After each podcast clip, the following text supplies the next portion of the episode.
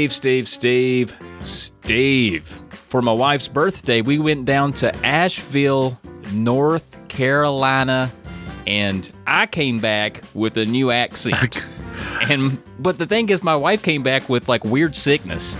She got like a weird food poisoning slash sinus infection combination. Like not COVID, but might as well be COVID. But I came back with this sweet accent. I can't shake it. It's been in my bones for almost two weeks. I mean, you uh, you sound happy. You sound like you're enjoying it. I'm looking forward to a full two hour recording where you maintain this accent the whole time. I mean, it will rub some people the wrong way. I'm sure some people have already started the podcast and they're like, this is probably going to get weirdly southern and NASCAR. I promise you it won't. Uh, it's just it's in me right now. Honestly, this is this is the way I grew up talking. If you can if you can imagine that, Steve. Up until I was about 18, I just talk like this all the time. and then I went to college and I was like, oh, people are supposed to talk dignified. We're supposed to have our textbooks out. But I this past weekend I saw my people and I was like, gosh dang man, it's been a while. Slid right back into it. You sound like a natural here. Let me let me let me have you test it out. Give me a good a good guttural Dale Earnhardt Jr. Oh, I love that Dale Earnhardt Jr. Boy, woo, yeah, that felt good. Yeah, I felt like. Dale heard that. Uh, he did. Dang. Yeah. So that's going to come in and out of the podcast quite a bit today. And I'm going to apologize now and also say that you're welcome if you do enjoy it. Sometimes it is funny. Okay? Yeah. It's an accent. What are you going to do about it? Steve, what did you have your has your accent changed at all over your lifetime or have you have you always just sounded painfully Minnesotan? Uh, well, that actually brings me to a question. When I'm talking to you now, do I sound Minnesotan? Like, do you hear There an are some accent of any kind? No, there's some words, but there's some words I say that I'm sure set people off in a wrong direction too. But I mean, every now general, and again, no. yeah, every now and again, I catch like a ooh, like a real deep, just a run of lowercase O's, and I'm like, man, why did I hit that so hard? But otherwise, I don't, I don't usually notice my my accent. But if I ever travel around the country, people are always like, "Oh yeah, you must be from you know, you must be from the east suburbs of the Twin Cities. I can tell from that accent." I'm like, "Oh my god." Wait, they can pinpoint the neighborhood? That's incredible. I do remember one time I was doing a uh, research project, and, and don't worry, listener, we will introduce ourselves and the show very soon. But I was doing a research project, and I was in northern Iowa. I wasn't quite in Minnesota yet. I hadn't even got there yet. Just I was just kind of hitting like like the the heat off of the fumes off of Minnesota were kind of hitting me. And we stopped into a gas station, and I walked up, and I had a, I was buying a Pepsi. That's all I was getting was a Pepsi. And the, and the lady at the counter said, "Hey there, you want a sack for your Coke?" I was like, "I don't know what you said. I don't know what either of those things are. They both sound dirty. I will take Coke. I'll pass on the sack, given that I'm very unsure what's being offered." Uh, but she just wanted to give me a bag for my soda. That was all. I mean, we we sack a lot of stuff up here. We're big on sacking. Uh, that's great. Good for you guys. This is, speaking of big sacking, this is the Polykill Podcast. Thanks, Steve. That's a good segue. Uh, this is Polykill Podcast. I'm Trav, occasionally Southern. That's Steve, occasionally Minnesotan. Oh, ooh, oofta. Is that a thing you guys say? Oofta? So, yes, and here's the problem. It's a stereotype that Minnesotans say oofta. Oh, oofta. It's like uh Really? if you're not familiar with it, it's it's sort of like a like a exasperated kind of oh boy, like a oh oof. Oh, okay. But oofta. But I never said it growing up. Uh, it's more of a stereo. It's more of something you'd see in the movie Fargo than something that Minnesotans actually say. But then I started jokingly saying it, and then at some point I joked so much that it became natural, and now I just like have become the character of myself. Oh, you messed around and became native. Look at you. Oh, that's rough. I done dude. goofed it. When I heard oofta, I thought that was like another name for a nana. Like, ah, my oofta's going to come over soon, she's bringing cupcakes. ah, my my sweet oofta. It just seems that way. Anyway, uh, this uh, Polykill podcast, we talk about we talk about playing them games, but mostly it's about beating them games, and it's about the games that the community beats. We're a beating game podcast, and gosh dang, we make it fun. I stress that every time because when people hear that, they're like, "Oh, you're just going to read a spreadsheet of games that you're going to beat and haven't beat yet, and are trying to beat and have beaten." Yeah, mm-hmm. but it's fun, right, Steve? It's fun for the people that want the spreadsheet, and it's fun for the people that don't want the spreadsheet. We we found that sweet middle ground. Man, we are just we are just super fun Excel, and that's what it's all about. Speaking of more Excel, basically spreadsheeting your your collection of games, everything that you've accrued over your lifetime. It's just been sitting in there on shelves between two big sheets of wood, and no one's looked at it. But we're going to show them off here on uh, next next week, next Sunday, April twenty fourth. Oh yeah, April twenty fourth. We're going to get on their collection showcase. I think this is the fifth one. I'm going to say fifth. Yeah, I remember when we started, we said, you know, we'll just knock out three, maybe four of these, and we'll be good. But Mm-hmm. no, we're on five, and there's and there's still meat on the bone. Still plenty of meat on the bone. And so on April 24th on the Nest Friend YouTube channel, we're going to be going live there around I don't know if we talked about the time, but probably 8:30 p.m. ish, 9 p.m. ish, and we're going to be going through showing off our GameCube, our Wii. We're going to show our Wii's on the internet. YouTube will allow it. Yep. Uh, we're going to show our Wii U's and our Switches, uh, not the consoles, by the way, the, the games that we're proud of. And uh, that's going to be a ton of fun. I would say of those four, the GameCube, Wii, Wii U, and Switch, I think I've I've hit the Switch more uh, with more gusto when it comes to accrual, uh, especially because it's become the console for me that is the catch-all for a lot of retro remakes and stuff like that. And it's just it's I've gotten a big library there without really even trying. Yeah, I mean, I would say GameCube maybe a little more collection focused, but uh, especially as I starting in about the Wii era is where uh, everything that I have in my collection, quote unquote, it would it just kind of happened. Like this is post me being an adult with disposable income, so I just buy anything that looks interesting to me. So most of my collectible games on those systems are like incidentally collectible. I'm like, oh, I had no idea that that became desirable. So it, it's it'll be a fun episode in that way. You're kind of digging through and being like, hmm, let's see what's changed since I last looked through here. And at one point, I saw the number of games that were available on the Wii U, and I said, huh, "Let's just go ahead and complete that." and then at some point, that I felt what right off of that because the Switch started getting a lot of those, and you know, there's a lot of ports, and I don't know. I lost a lot of steam early, but it, it, it's all, and it's not even that unattainable still yet. But there's just so much so much there I don't want, but I think I'm. It's the only library. This is what I was getting to. It's one of the only libraries uh, that I have that I'm really happy with. I think I have Yeah. exactly what I want for the Wii U, which ha- doesn't happen for every console. Even for the GameCube, I'm a little unhappy that I'm missing a couple. believe it or not. I think I think Wii U is my smallest wish list. I do think I still have a couple games I want to track down, but uh, by and large, I I think I have thirty something games maybe, and I'm like, yeah, this is basically everything that I really feel like I need to dig into. Wow. If you liked that discussion there, folks, if you were like, damn, say more about the Wii U, man, you got to come by on the April 24th Nest Friend YouTube channel. You're going to get a hit. with- We're going to go, we go full facial frontal. we show our, we show our whole head and we do that for about two hours. So pack a lunch, pack a dinner, pack a snack, be there, be ready to go. And then at the end of this show, looking forward about, I don't know, what are you going to guess here? I'm going to say 90 minutes or so. Uh, About 90 I minutes. give it 95, let's say. about 95 minutes. We're going to be doing our top five first person shooty shooters. And that's a bit inspired by last week's. oh, it's it's inspired twice. One by last week's email from Dylan because he he just dipped a little bit of a toe into first person shooters and was like, "God damn, man, I really like that Bulletstorm. That was fun." And then our pal QX JJS Boys uh, in the Discord just was like, "Hey guys, what's your what's your five favorite FPS games?"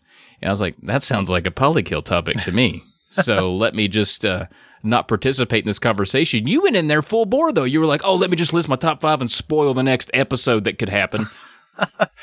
Uh, I was trying to troll everyone in there, but it turns out that I've become such a parody of myself that people believed me. I tried to say that one of my five favorite first person shooters was the first person shooter mini game in Banjo Tooie, where you can play like a fake GoldenEye knockoff as Banjo. And no one even challenged me. They were just like, "Yeah, I've I've seen his stream. I've talked to him a lot. This is that that sounds about right." That's another example of where you've become a parody of yourself to the point that no one knows when you're making fun of yourself. Like, yeah, yeah, that's absolutely something he would say. All right, let's not challenge him on it in case he gets weirdly defensive. It is his favorite game. so to to say, excuse me, to say that uh, Blink's top five uh, first person shooter games, if you are in the Polykill Discord, will be reordered for the, the finale here at the end. So don't think you can just scroll up, go find it, and, and know. No, okay, it's going to be a little bit different. All right, you cheaters. All right, well, what's coming soon? We got uh, April nineteenth through May second here. Games are coming out. They always are. Any there that stick out to you? Uh, you know, th- I think I might have said this last episode too. It's really interesting. First three, three and a half months of this year, I feel like we're just absolutely jam packed, just stuffed to the britches full of video games. and now I feel like it's just tumbleweeds the whole rest of the year. I don't know, like a single game coming out. the whole year. Is can you? I mean, we're going to talk about two right here, but can you think of anything like, oh, this has a, a July or a August release date that you're looking forward to? I wish you hadn't done this to me. Uh, I mean, isn't that new? Uh, you know that uh, is Breath of the Wild two coming out? They got them and that new PlayStation coming out. I don't know. I hate that you did that because um, when I said that to you, I was like, "There's got to be there's a ton of games coming out, man." No. But I really I can't think of one. But you know, I, you put me on the spot. My brain is now. I'm just I barely see light through my eyes right now. What? Everything's clouded in and around me. I panicked. What is? is there anything? Seriously, what's coming? Our game? Did they stop making games? they did. They specifically made a Nintendo Direct just for a guy to come on stage and say, "Yeah, Breath of the Wild 2's not coming out this year. Sorry, guys." So what? Ah, not looking good. But that's okay because when there's no new games, we can get cool re-releases of old games. And so Starfield, maybe, Ghostwire Tokyo. Is that already out? yeah, it is. Oh, Starfield. That's all I got. That's optimistic that Starfield's coming out. You with that and Elder Scrolls Six, you can count on both of those showing up on consoles. I'm sure. Same day. Yep. 11 11 22. But the one game I am actually pretty excited about is a ultra deluxe version of the Stanley Parable. So I don't know if you ever played the Stanley Parable, but if Yeah. uh, if anybody hasn't, Rare is the video game that makes me laugh. I am uh, Oh, yeah. I'm a bit of a bit of a stubborn boy when it comes to game humor. I don't know if that's just because it's historically not been very good or just the game medium isn't very good at delivering jokes because timing is way harder. But Stanley Parable is one of the few games that it had my belly button jiggling on the y axis, up and down, buddy. Oh, on the Y. Yeah. Dang, dude. It was good stuff. And so this, it's like 10 years or something. It's been a long time since Stanley Parable first came out. Uh, and this ultra deluxe version is very much in the Stanley Parable style, uh, being sort of pitched as like, yeah, it's like a game of the year. We've added some new content.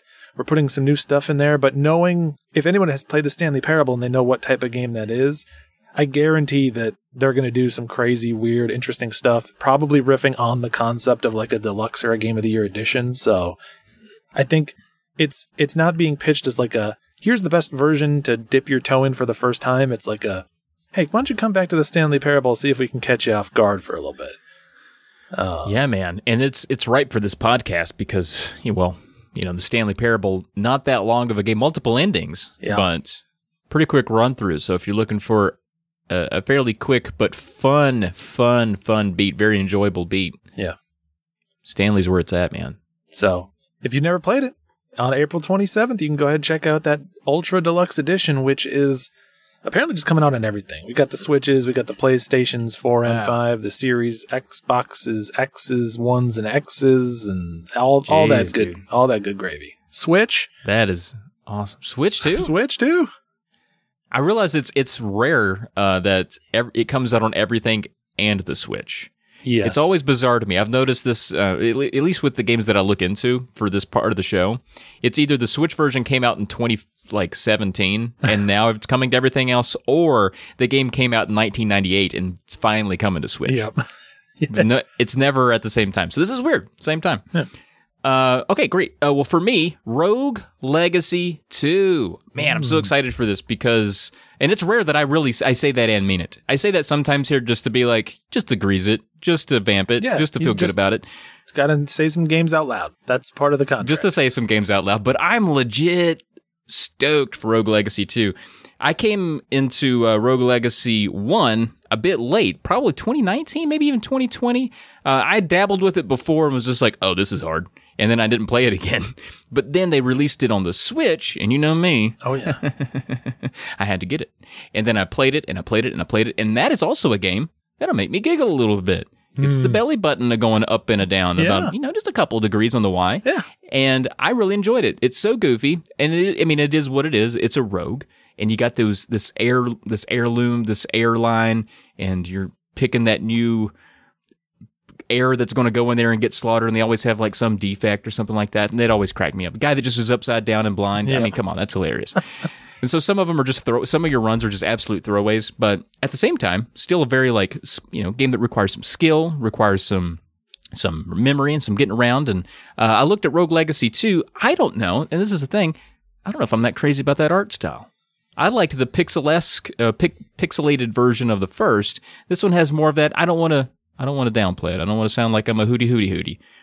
A little more of a flash game look to me. I don't know. Yeah, I feel bad because I do agree with you. Something about that flash game look, I I don't know how I built this bias, but I just kind of think of it as cheap. Like I see that and It I'm like, does, and I'm like, yeah. uh, it looks a little uh, like almost like a computer just generated this art, which is so unfair to the artists that work on it. I'm sure, Right? Yeah. I'm sure a lot of time and effort was put in, and honestly, it probably will uh, play and look better in motion than it does in screenshots and stuff. But And that's true every time. But for some reason, when I see a trailer with that art, I almost just completely like, okay, and just shut it out. I'm like, Yeah. I've seen so much of that, which is weird though, because I've seen way more pixel art in my day. But maybe I just have a thing for it. Maybe that's my my my kink. I don't know. Yeah, I- I'm into it. I'm with you 100%. And, and I'm, I honestly didn't even know Rogue Legacy 2 was coming out. I'm actually pretty happy to see this. I I played Rogue Legacy not that long ago too. In fact, I think I brought it to the show and I remember you Mm. getting pretty pretty juicy about it. And You know me. I, when I played it, I was impressed that Rogue Legacy held up because I played it, you know, in a year that started with uh, two, two zero two, and Oh, yeah. that that's seven years after that game came out. And I thought, you know, this you can tell that this is a little bit of an older roguelike, like this is one of the earlier ones because it's missing some of the some of the flash, some of the sizzle, maybe like not quite as many layered systems, but it was just like, wow, this game really aged well despite that. I hope 10 years later that they can uh, still compete in a genre that is now much, much more bloated than when they first launched. Well, and I think some people have given it a spin because it's being like released from its, you know, Mm. alpha or whatever for this too. So it's a known, it's a bit of a known commodity for for hardcore folk. Uh, but I've not read anything into whether folks like it or not. I've seriously just seen the release dates and watched a trailer and was like, I'm, I guess I'm in. Yeah. I mean, I I trust you. Well, that's it. So that's coming out on PC, uh, Xbox, X, the Xboxes. It's coming out on the Xboxes. There. Yeah. And that's on April 28th. April 28th. So, a couple things there. Nothing, nothing mind blowing. Nothing big old, nothing big in triple A, man. Nothing That's- like, nothing with a bunch of guns in it, you know, like normal. Just some weird stuff. Yeah. You know, those games that we always play anyways. So it, Yeah. we're, we're really missing out a lot. It's okay. I got, you know, I got to go beat something from 1993 at some point. So I, I'm fine if they have a little bit of a slow spring. I'm with you there, man. Yeah. All right. Well, let's get into the hot seat. And once again, this hot seat is going to be brought to you by a listener. This one very good at eating ground beef between two bread handles. That's Burger Champ, our pal. and if you recall the last couple emails he sent, uh, they've been under a bit of duress. Uh, we sort of understood that maybe he was, uh, you know, trapped in a mall that was in a stick up or something like that, and he was able to fire off an email to us, which we appreciate because he should have been dialing 911. And uh, here we've got another one where you know the joke continues, where he just enters the email, you know, comes into the to the introduction of the email, the greeting stage of the email in all caps with, uh, and I'm going to read it in my accent if you don't mind, Blink. That's okay. if it don't if it don't bother you a bit. Uh, Burger Champ laying down a hypothetical in all caps. Now we're back to normal syntax. Pick a popular video game hero and villain. They don't even have to be from the same game. Now imagine they're both fired. You are the potential replacement for their respective positions. Give me some bullet points from your resume on the skills that would make you more qualified for a career in the video game hero slash villain business than your terminated predecessors. Sent from my iPhone. he, he always ends his emails that way. I'm trying to figure what, does that mean? It's like Burger. I don't. care. Send it from anything, man. Come on. Send it in the mail. We'll still read it.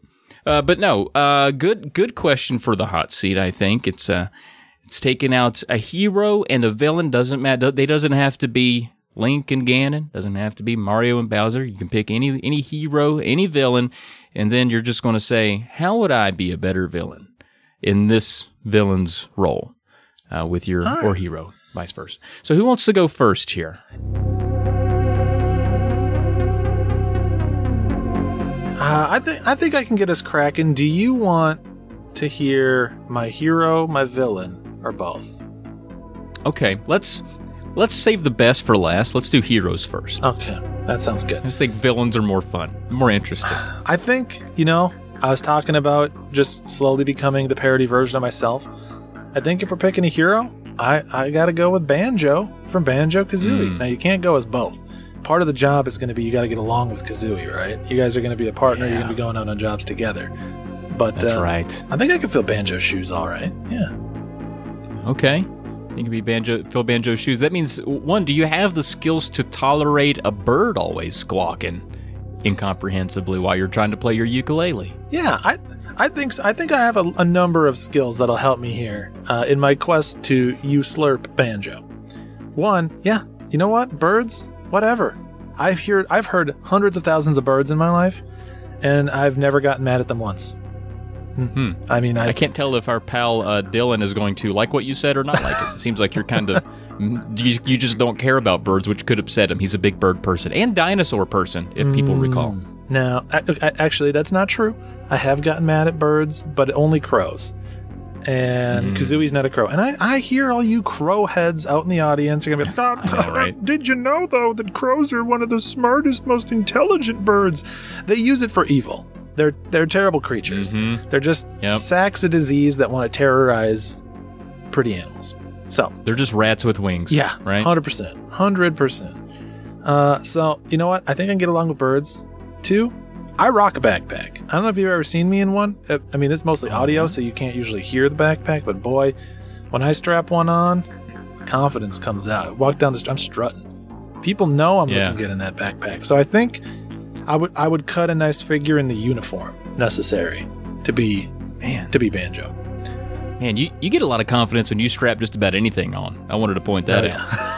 yeah. that's, that's just true. It's a shame that most cameras only hit me from the waist up. That is actually great. Yeah. Uh, three, competent at jigsaw puzzles. Which, let's be real, that's all Banjo is. He collects the pieces, but you can just tell that that dude. You put a 50 piece puzzle in front of him and he'll be there for 12 hours. I could cut through that thing in six hours and still have time for lunch. Wow. Okay. And finally, I'm, going pre- with four. I'm pretty Okay, you're sure. setting a precedent for the rest of the segment. I just want you to know four. Okay. Finally. As long as someone else is doing all the work, like Kazooie, I'm pretty sure I could double jump. If I only have to do the first jump and someone else hits me for the second, I think I'd be fine at that. All right. Very good. Yeah. I like that. I think you know what you would also you would make. I mean, you just look. Your face would look good on a Banjo Kazooie box too. And I feel like I've seen that before. I, I mean, I, I, you probably have, yeah. You know, maybe like a Game Boy Advance box or something like that. Right. Because if you don't know, folks, you check out, this is going to be a plug for you. Look what I'm doing. If Yeah. you check out, uh, well, if you're on Twitter or whatever, even in the Discord, you see that little uh, that tweet that uh, Blink sends out before he goes live. He always replaces the face of a character with his made up cake face, and uh, it always delights. It's the most crudely photoshopped thing ever, and it never fails to disappoint. So, with that said, okay, so you're you're you're hanging out with uh, with Kazooie. You're doing your thing. Yeah. I, I, I buy that. I think those are, those are some really good reasons. Uh, okay, so for me, I'm going to be, and I've had time to kind of roll around on this, so we'll flip the order next time.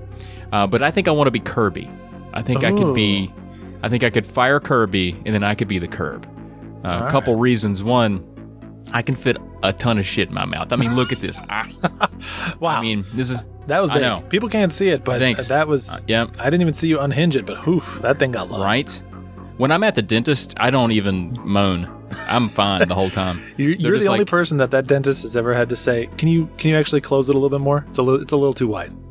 They do actually. They do say that a bit because uh, they can get to some parts of my mouth if, if the jaw is hinged as such. But uh, big mouth fit a lot of things in it, man. Yeah. I take big. I take big bites of food. I can finish eating so fast. It's almost it embarrasses me. I have to consciously slow down because my mouth is so big.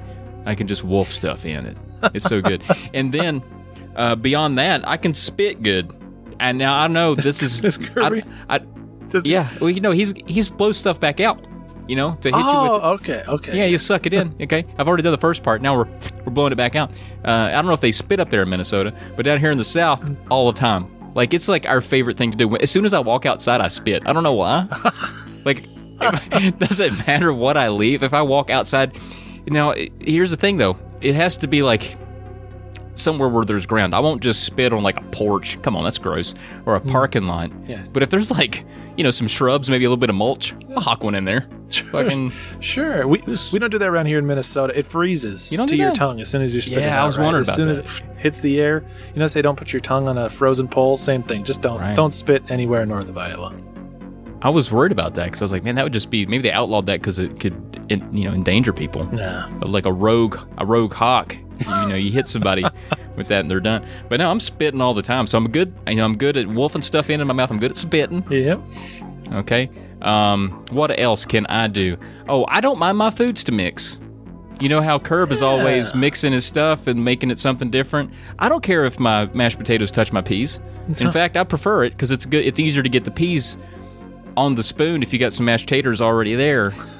And then boom, now I have mashed tater pea. You know what they don't serve is mashed potato pea casserole, but I make that every time I have them together.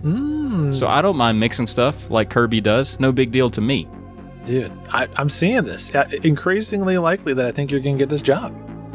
Yeah. And the last thing is, uh, I don't mind unfolding a fitted sheet, which I Kirby kind of is.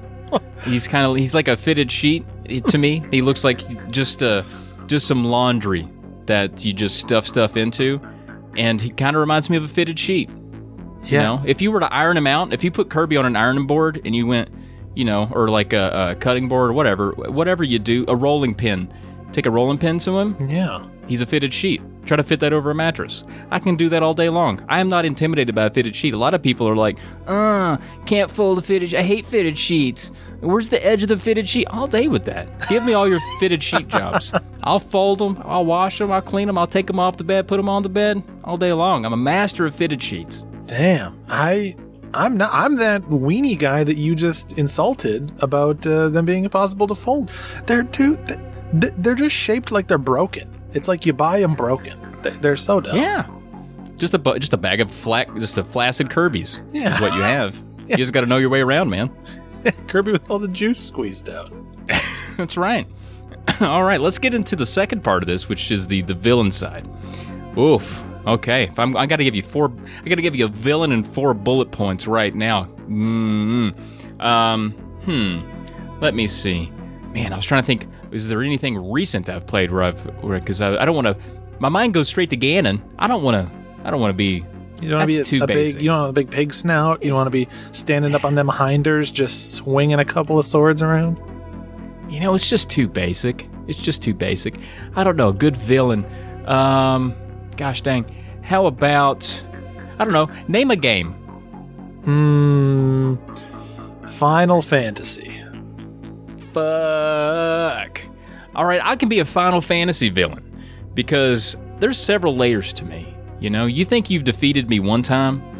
You think you come at me and you're like, I'm gonna, s- I'm gonna squash his confidence. Sure, you might. Now I'm sad, but now I've got a little bit of vengeance deep down, deep, mm-hmm. deep seated vengeance. I come back, I'm a different guy now. I'm mad. Before I was a little bit sarcastic, but you squashed my confidence. Now I'm just upset. Stop. I'm a whole different guy. And you, now you squash that guy, you squash the vengeance. Now I'm just desperation. Now I'm just now I'm even more upset. Oh, you can't get me when I'm that when I'm desperate and upset, Blink, buddy.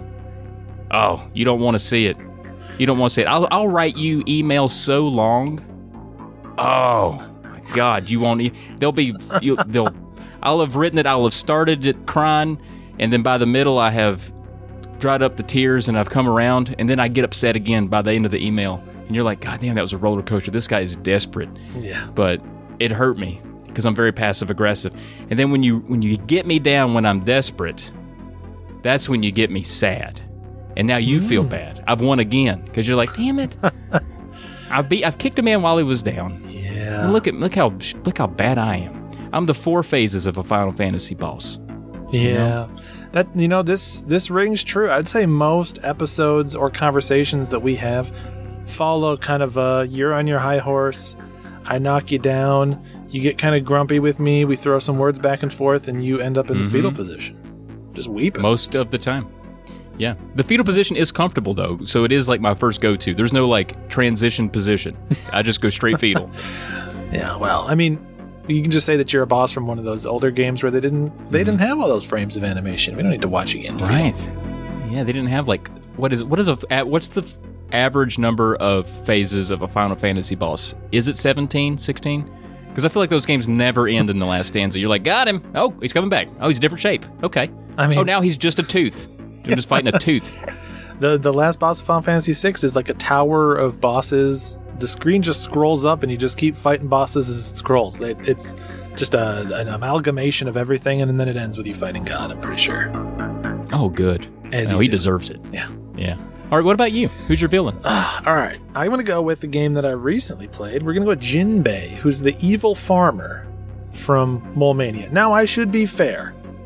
I assume Please. he's evil. He stole a bunch of mole children, and, but he didn't actually hmm. steal the adult moles, which has a whole other complicating set of issues behind it. But I just don't get good vibes from the guy. I can understand why he was probably let go.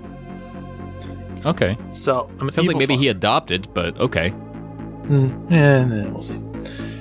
One, I think I'd be good for this job in particular. I've already got a shovel. I don't want to brag to you. I've got several. You go out in that garage. Oh my God, really? We've got spades. We've got snow shovels. I'm pretty sure I have one that you could build a little sand castle with. I am. I'm already stocked. I thought the ground was too frozen in Minnesota for anybody to even permeate the earth. One one month a year, we just get all our shoveling Oh, out yeah? of the way. We we just Okay. d- dig a big pit and fill it back in before the snow hits. Oofda. Two, I'm smarter than most moles. Not all, but most. Which I'm going to agree with that. law of averages, that's all you need to do, right? I just need to defeat most of the moles. Mm-hmm. Three, now I just I feel like I'm bragging. You know, all interviews you feel like you're getting a little cocky, but I'm just gonna come out and say it. I have never left my cabbages out in a place where they could get stolen. I keep my cabbages protected. All right, Is that right? Jinbei, this dude, he's leaving them everywhere. He's leaving them in the front yard for me to just pluck. Like, like I'm like, who is this idiot? Not me. You wouldn't find a cabbage with with me on the job. Wow. Cat protector of cabbage. Yeah. Well, you know what you gotta I'm do. a cabbage guy. Do you like cabbage? I like cabbage. I love cabbage. Cabbage is so Good, good. yeah. Yeah. Big. It makes me very gassy. I'm not great to be around post cabbage, but mid cabbage, oh, I'm I'm rocking the metal horns, dude. I love it. Hell yeah. Hell yeah! And that- cabbage. Po- we want to just switch over to the cabbage podcast. What's your favorite cabbage dish? This would be the third conversation I've had in the last two days about what the best and worst vegetables are. This just keeps coming back up. Cabbage, top tier. Top tier. Yeah. Man, I just I love it sauteed. Give me a little lemon garlic cabbage, fried ah, cabbage. I'm about to go into a whole Bubba Gump bit. cabbage royale, cabbage with cheese, Ooh. sauerkraut. just cabbage me up. Coleslaw, is that cabbage?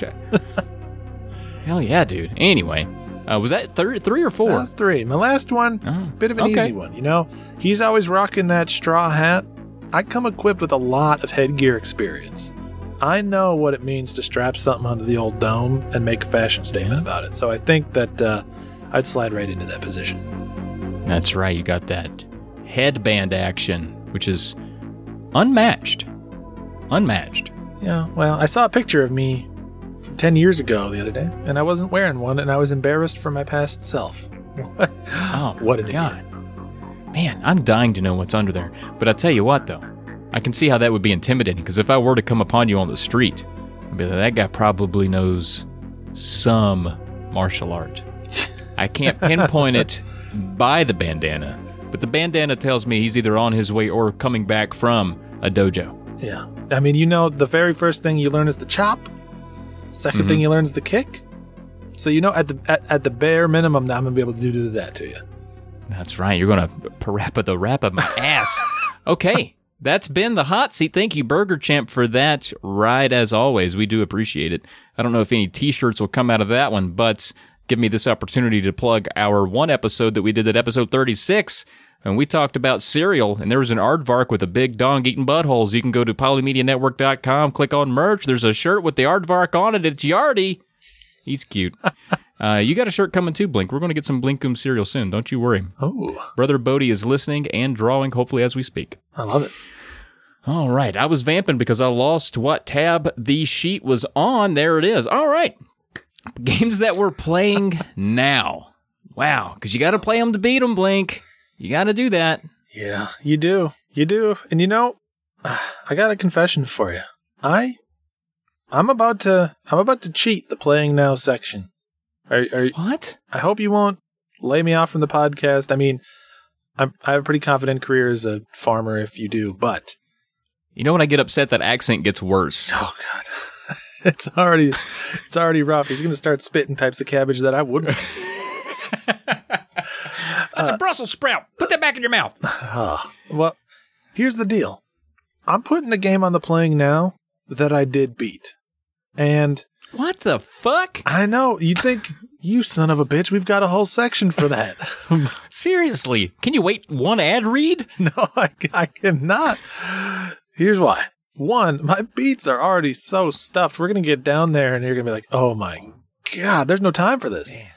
And two, I I beat it in between when I filled out the sheet and now. So I, Ah. I didn't move her down, but it's not a lie because I'm still playing it, and that game is drumroll Kirby in the Forgotten Land. Wow. Okay. So we managed to get through Speaking that, Kirby. that curb. So I, you know, let me ask you this: You're playing a game, you're playing a platformer, you're playing a uh, any video game of of a certain uh, jumping and running variety. How many Mhm. worlds would that game have? oh, man. I mean, if we're talking retro, between like 8 and 10 feels right to me. Yeah, right about eight, right? Yeah. So I was I was strutting in, and uh, maybe if you're the type of person that thinks that you can be spoiled on a Kirby game, this might be a warning for you. But I was strutting into World Six. It just made me think of that person, and I felt so bad for them. They're like, "What? No, I'm driving. Stop!" They can't figure out how to pause the podcast. No, I don't want it. Forgot. It's the Forgotten Land. Do they find it? I gotta know my on my own.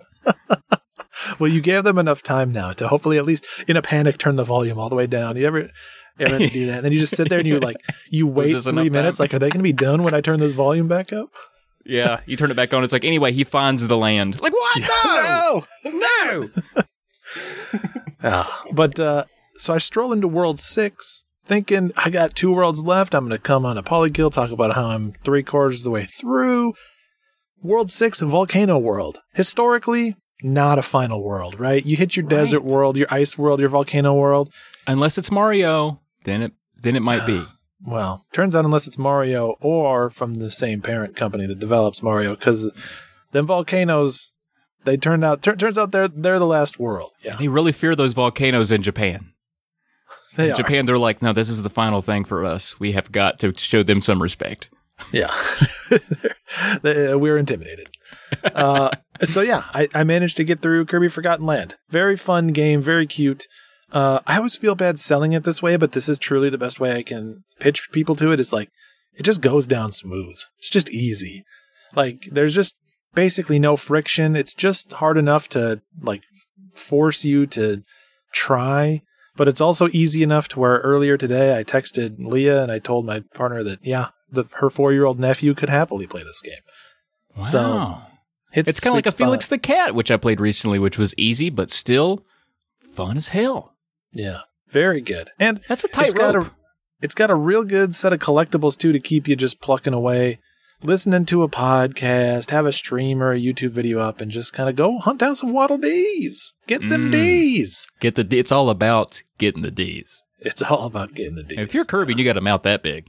So, um, let me ask you this. Uh, so is that what you're continuing to do? You got credits, but you're just still collecting stuff. Is this the the game plus for you? Yeah, I mean, they do the thing where they hit you with credits and then another world opens up anyways. That's kind of like a bonus world remix kind of deal. So there's plenty to do there. There's some other modes I can do. But mostly in a game like this, in any, you know, 3D or 3D adjacent platformer that has the equivalent of collectibles, I gotta go back and just get all those. It's just something about just ticking all those boxes. I, I can't leave the box unticked. I can't see my save file at 65%. We gotta do better. So Mm. I'll I'll clean it up. I'll go in and I'll take care of that. But uh, yeah, I can definitely recommend it. It's I don't know, it's my absolute favorite Kirby game, but it's up there. One of the better Kirby games I've ever played. Maybe maybe this and Crystal Shards would be my two faves. Wow, man. I saw someone the other day say that Crystal Shards was just like a meh. And uh, I felt personally attacked by that. Yeah, I didn't think respond. I said, I liked it. Well, so I did respond, but I was like, I liked it. It's good. I, I want to give it a vote. I thought it was fun. there's a certain sect of people that just think that the entire N64 was universally bad, and I I don't know how to approach that. I don't either. I just end up unfriending them from my life and then passive aggressively sending them emails that start out with me crying. And then about halfway through, I dry up, I get reasonable, and then I'm crying again by the end. Then I send them the whole thing. I don't even edit it. It's 17 pages. So for me, good for you, by the way. You've been playing, you, you're always playing that new stuff, which is great to bring you on the podcast because I never do. So thank God for you for multiple reasons, but that being one of the main ones. Um, one of the ones, I'm sorry, not main ones. Um, I've been playing, and I'm not gonna, I'm not gonna lean in on these two, but I just want to mention, I've been still playing Mafia 3. I'm still out there. I'm still listening to freaking 60s rock and running through New Bordeaux just shooting dudes. And I got to say, that's all the game is. The story is kind of there. They they spent a lot of money for the story. But then the not story part, the doing part, same shit whole all the time. Oh, All the time. so I, I finally, I, it clicked for me. I was like, oh, that's why this game kind of drowned with bad, res- you know, whatever. Um, but I'll keep playing it. And then Shenmue 2, which again, me moving a lot of crates, me doing a lot of wharf karate. Okay. Nothing new, nothing different. We, I, I played a little bit, but here's the thing though. I got, I love moving crates, dude. It's like my favorite thing. I see a crate. Nowadays, if I go into like a Walmart and somebody left a pallet out in the middle of the aisle, I'm like, oh, and if nobody's looking, I'll get behind it and move it a little bit. I'm like, there we go. I just earned 60 bucks. I'm fucking rich. Um, so I started playing Boxxle on the Game Boy, which is a game where you just move crates. I was so into it. I was like, let's do this forever. Let's never stop moving crates. And so, um, but and Boxxle's fun. If you've not played it, it's it reminds me of uh, just you know, it's a puzzle game you can get on your phone now. Basically, I mean, not exactly, but there's a lot of popular puzzle games where it's like moving a block. I mean, you're the game you're um, streaming the other night reminded me of this. It wasn't Mole Mania, it was uh, Kwirk. Yeah. Kwirk. It reminds me a bit of Kwirk. And so you're just, you know, you have a, a number of crates that you have to move to a specific part of this warehouse. And the story's ridiculous because this poor guy, it's not that he's trying to like earn money. He doesn't have this job in this warehouse for reasons like he's trying to, you know, get out of a bad situation by earning some money. He's trying to win a woman back. And he's like, I'm gonna, I'm gonna move some crates. And like, I know nothing impresses a lady more than seeing a man just move crates to another part of the room. Like I know with my wife, when we ever, when we get, sometimes we get like a loot crate. Sometimes I'll pick it up after it's mailed to us, the whole Amazon box, and I'll move it to the kitchen. And she just, I look back and she's just been staring at me the whole time and she's sweating. She's like, "Wow, you fucking, you moved that whole loot crate." And so that, that's what this, that's what Boxxle is, just moving crates. Here's the, here's my rub with it though. And it could be maybe it's my version of the game or something. Maybe and my my SP has been acting weird, but and I don't think that that's the reason for either of these things, but um, or either of those things is the reason for this thing, which is after each level you get a password, a little four four little password like a. DGBB, All right. and to me, that's like, okay, I can come back. I can turn it off hours later, come back, turn it on, enter that password, resume on the exact level where I was. Some reason it doesn't work like that, either on my copy or something. It always goes back to the first level of that world. So if I do a bunch of ah. puzzles and I get to like three, six, I enter the specific password I was given. There's different passwords for each each level, so I don't understand the point. And then it takes me back to the first one, and so I was like, "What the hell?" So I looked up looked it up on GameFAQ, and they only give the passwords for the first world of each level. It almost makes me think as if the other ones don't even matter. So it, it infuriated me because I spent a lot of time like, oh, all right, okay, I'm gonna do one more. These are getting pretty tough. I'm at world three. These are getting a little taxing. And then I was, I put it down and I picked it up the next day. Three one. That's not what I wrote down. I didn't write down the three one password. So tossed it over on the other end of the couch. I was like, get away from me. I'm mad at you. And I haven't touched it since. So uh, that's box. I'm moving crates, man. I'm having fun. I'm It's a fun game, but I'm a little bummed that I lost some progress. Yeah, I hear you. You know, I didn't even think to to mention this, but I might as well. It, weird that sort of at the same time we're both playing Sokoban clone box pushing Game Boy games, but yeah, I was playing Kwirk. I played it for two three hours on stream, and Kwirk is. I, I mean, probably very similar to Boxxle. It's fun, but the thing I kept running up against, or started running up against, uh, and maybe this is a unique problem to streaming a game like this, is uh, after about I'd say 15, 20 levels or so, they started getting tough. Like they started Yeah. requiring me to sit there and stare. They're getting pretty complex. You, make one mistake, you push one box, one Oh, yeah, space too, too far. far. Now it's up against the wall. You're not getting that bad boy back to the left. It's impossible. I know. So I was going and going and going, and I I started slowing down. The mental stamina is weakening, and I'm like, man, I'm staring at each of these levels for longer and longer. I got worried if I kept streaming that game, if I fired it up on a new stream, I might just spend the whole three four hours staring at one puzzle and making no progress. So I was like. I'm gonna tuck this one aside. I'm not gonna. Uh, Yeah. I, I can't. I can't keep going. So I don't know if I'll actually beat Kwirk. So I didn't sort of officially put it here on our now playing, but uh, Kwirk is a lot of fun. I would like to keep poking at it. I like a good puzzle game, but st- I'm starting to feel a little dumb. I know, man. I felt fucking dumb with Boxxle, man. And, and I was watching when I was watching you play Kwirk. I noticed like it, you have to be very careful because if you get the thing up against the wall at any point, you're done because you got to be able to get behind it. And I was watching you do this one elaborate one, and you pull, and it took you a while. And by the way, don't the, the, your puzzle game streams are still great because you're you're very good at interacting with the crowd, right? I got to be honest when I'm when you when I'm having you stream, I'm mostly listening to you anyway. Yeah, I I'm think very rarely checking are. out the action. So worry not for at least for my for my case. But uh, I so you did this one elaborate one, and there was one. There's like one little precarious point where you had to push a block down this little bit, and then you had to walk all the way around it. And I was like, if he fucking touches that block, he's done, and he's going to have to over. redo like five minutes because. I mean, the, the game is fun, but it does take a long time to move your little guys a little bit slow around the room and push the stuff where it needs to go to build it back up again. But I was really worried about you there. I took, I, I went, okay, okay, okay. He didn't, he didn't push it too far. I was worried that he was going to fucking. So I get that 100%, uh, similarly with Boxxle. I appreciate that too. And you know where I I a little bit have to just give up some of my dignity is that I'm flop sweating as I'm doing these. Right, it's like I'm defusing a bomb. I'm just so Oh, yeah. and I'm on like the end of world two out of like eight or ten total worlds. So I'm like 20% of the way through the game, and that is only on the easy difficulty. And there's an easy, medium, and a hard difficulty. And I asked, Oof. the other difficulties are all unique, separate puzzles.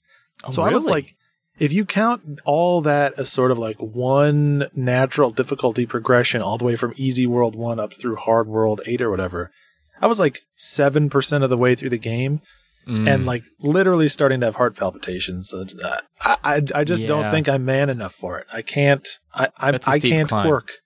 I did regrettably look up how many levels were in Boxxle at one point. It was like, oh, this is never going to get beaten. Yeah. It's like Yeah, I'm- 150 levels I'm- or something. I'm too dumb. Yeah. It's like seriously, it just takes forever. Anyway, uh, another game that I'm definitely not going to beat. I brought this one on the podcast to just fucking pile drive it because it's awful, and that's and it's a cute game. It's Heathcliff Fast and Furriest, or Fast and the Furriest. I can't remember, but it's on the Wii. It's a little kart racer, and I thought for sure it would have Oh. some charm, some lovability, some goodness. And Blake, hear me out, buddy. I see you. You're salivating. You're wiping slobber away from your lip rings. Let me tell you about this, though. We janking? No- Oh, buddy, it's it's. Trust me on this. Listen, as a as a as your brother on a podcast, it is bad. It is so Oh, bad. no. It is bad. It is bad in a way that I could not salvage any fun. Normally, I would suffer through that and try to get try to get see who made this thing, so I could write him a nasty letter. I would start out upset, and then toward the middle of the, um, and then uh, so uh, you play you're playing it with the Wii Wii uh, Wiimote. You can play it with the steering wheel if you want to, if you are blessed with money and you and you have the steering wheel. I did not, uh, but you can. Uh, you know, you play it. It's it's very very very boringly easy at the start, and I'm talking about World One on story mode. There are four, and each world there are four races, and then there's a boss race. And I was like, "What the fuck is a boss race?" Oh. What the fuck is a boss race? I said twice. and so what that is, and I don't know. But here's what's funny. So I, I do this race and what happens is uh, in the middle of the race, there's three laps. On the first lap, normal. You're just riding around, doing your thing. Second lap, uh, a boss is in the middle of the track and is dropping mines down. And you just kind of dodge the mines. You don't really know how to attack him because it's like Mario Kart. You go through and get like a randomizer that you can attack with. All of the attacks are garbage. Nothing. It, you just just outrace everybody. Don't even don't even mess with that stuff. But for the boss, I was like, well, I guess I got to attack him. Okay. Yeah.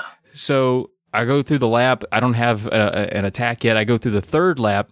Uh, he's disappeared, and then he comes back, and it stops me mid race. As I'm racing, I'm cruising, going around a turn with my I'm with uh, Heathcliff. I'm Tokyo drifting, and then it stops the action to zoom all the way across the track and show me that the boss is back. Stops me All from right. having fun for a minute. It's like, hold on, hold on a second. Uh, we've put something in the middle of the track. Okay, and there he is. And then it zooms all the way back out, and it says, "Boss has arrived. Press the one button." Oh, I was like, okay. All right. Well, that's, I mean, A is gas, and uh, one is down here. You want me to like turn the? Let me just hit it that way? So it, I, I was hitting the one button, nothing, nothing doing, not doing a thing. No. So I go back to hitting gas. So I was like, maybe I, do I just have to try to finish the race? So I finished the race, and I finished in second. And it says, uh, no, you have to uh, you have to finish in the top two, and defeat the boss. I was like, oh, all right. So I'll do it again. So I do it again, and I was like, all right, how do you defeat the boss? And I go around, and uh, I go through one of the randomizers. I get an attack, and I start attacking him, and uh, nothing. He doesn't take attacks. He's Oh, card not recognized. No, Yeah. nothing. So I was like, ah, shit. Okay. Well, maybe I'm not figuring it out. I kept trying. Finish, finish the race. Finish first, and it was like, no, I ain't gonna finish in the top two and defeat the boss. I'm like, all right. Okay, I understand. I got to defeat the boss. All right. Yeah. So the next time through, I was like, maybe if I just run into him, if I just oh, hit Oh, him yeah. as hard as I can, I'm gonna just go through there. So I go through there. It stops the action. Boss is back. All right. All right. Go whatever. Go through there. Run into the boss, and it just it traps me in a loop where my car spins until time runs out. Oh, So uh, my no. car spins in one spot for two full minutes. I can't control anything. I'm moving like maybe the Wii motion controls got to get in here or do something. Nope, pushing all the buttons. nope, pause it, unpause it. Nothing happening. I was like, oh, that was maybe that was a fluke. Yeah. So I try again. Maybe I, maybe if I attack and run into him at the same time, nothing. So I realized like I have no idea how to beat the first boss in Heathcliff. And so I look up GameFAQs and I'm like, all right, which one of you smartasses knows how to do this? Nobody does. The only review that I have ever found for it is a half star review on GameFAQ, and the guy's like, "Here are the things that I tried to defeat the first boss," and it's everything that I tried. It's almost like I wrote that review. It's like I tried running into him. I hit him with a bunch of weapons. I did this. I did that. No one has, ever, to my knowledge, no one's ever gotten past it. oh my It's- god. It might be a broken game. Wow. Do, uh, do you count that as a beat? Like you got as far as you can. No, I just I calmly went over to the Wii and I popped the disc out and put it back in the case and walked upstairs and just stared off my porch for 20 minutes. Like, what did I just do at the last hour? oh, nothing at all. Nothing. Because I was like, maybe I can get a real quick beat. This was today. Like, maybe I can get another, because I only brought one, spoiler alert. I can get another quick beat. Steve will respect me still. Yeah. No, I lost out. No respect. I can't even beat a fucking Heathcliff kart racer. I mean, I still respect you. You tried, and you tried with some jank. But there's like a real glass shattering moment that must have happened to you. I can just, I can just picture it.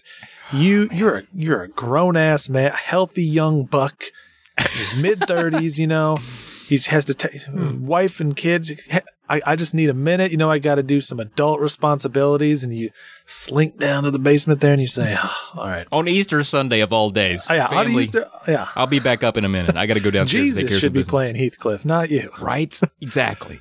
But uh, sneaks down and says, "Oh God, this is embarrassing." But I got to play the Heathcliff game. I'm, Mm-hmm. I'm all out of land before times. There's nothing left. I got to go. I'm, I'm going to the, the second string.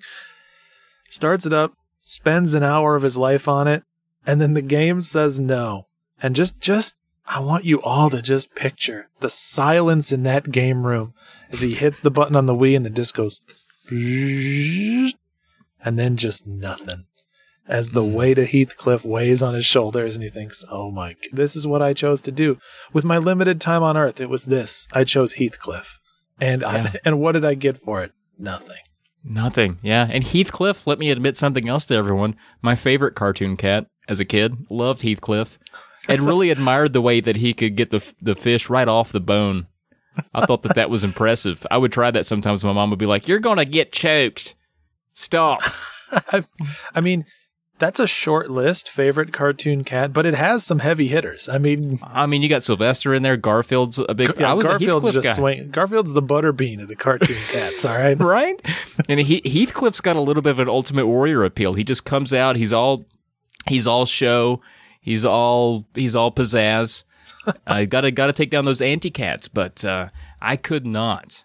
Honestly, if you do, do you own the game at all? Because you do, you probably have a weird Wii collection. We'll find out. Sunday, Sunday, Sunday. I don't, but even after all this, I'm really tempted to pick it up and see. I would love to be the oh first Oh man God. to break the Heath barrier.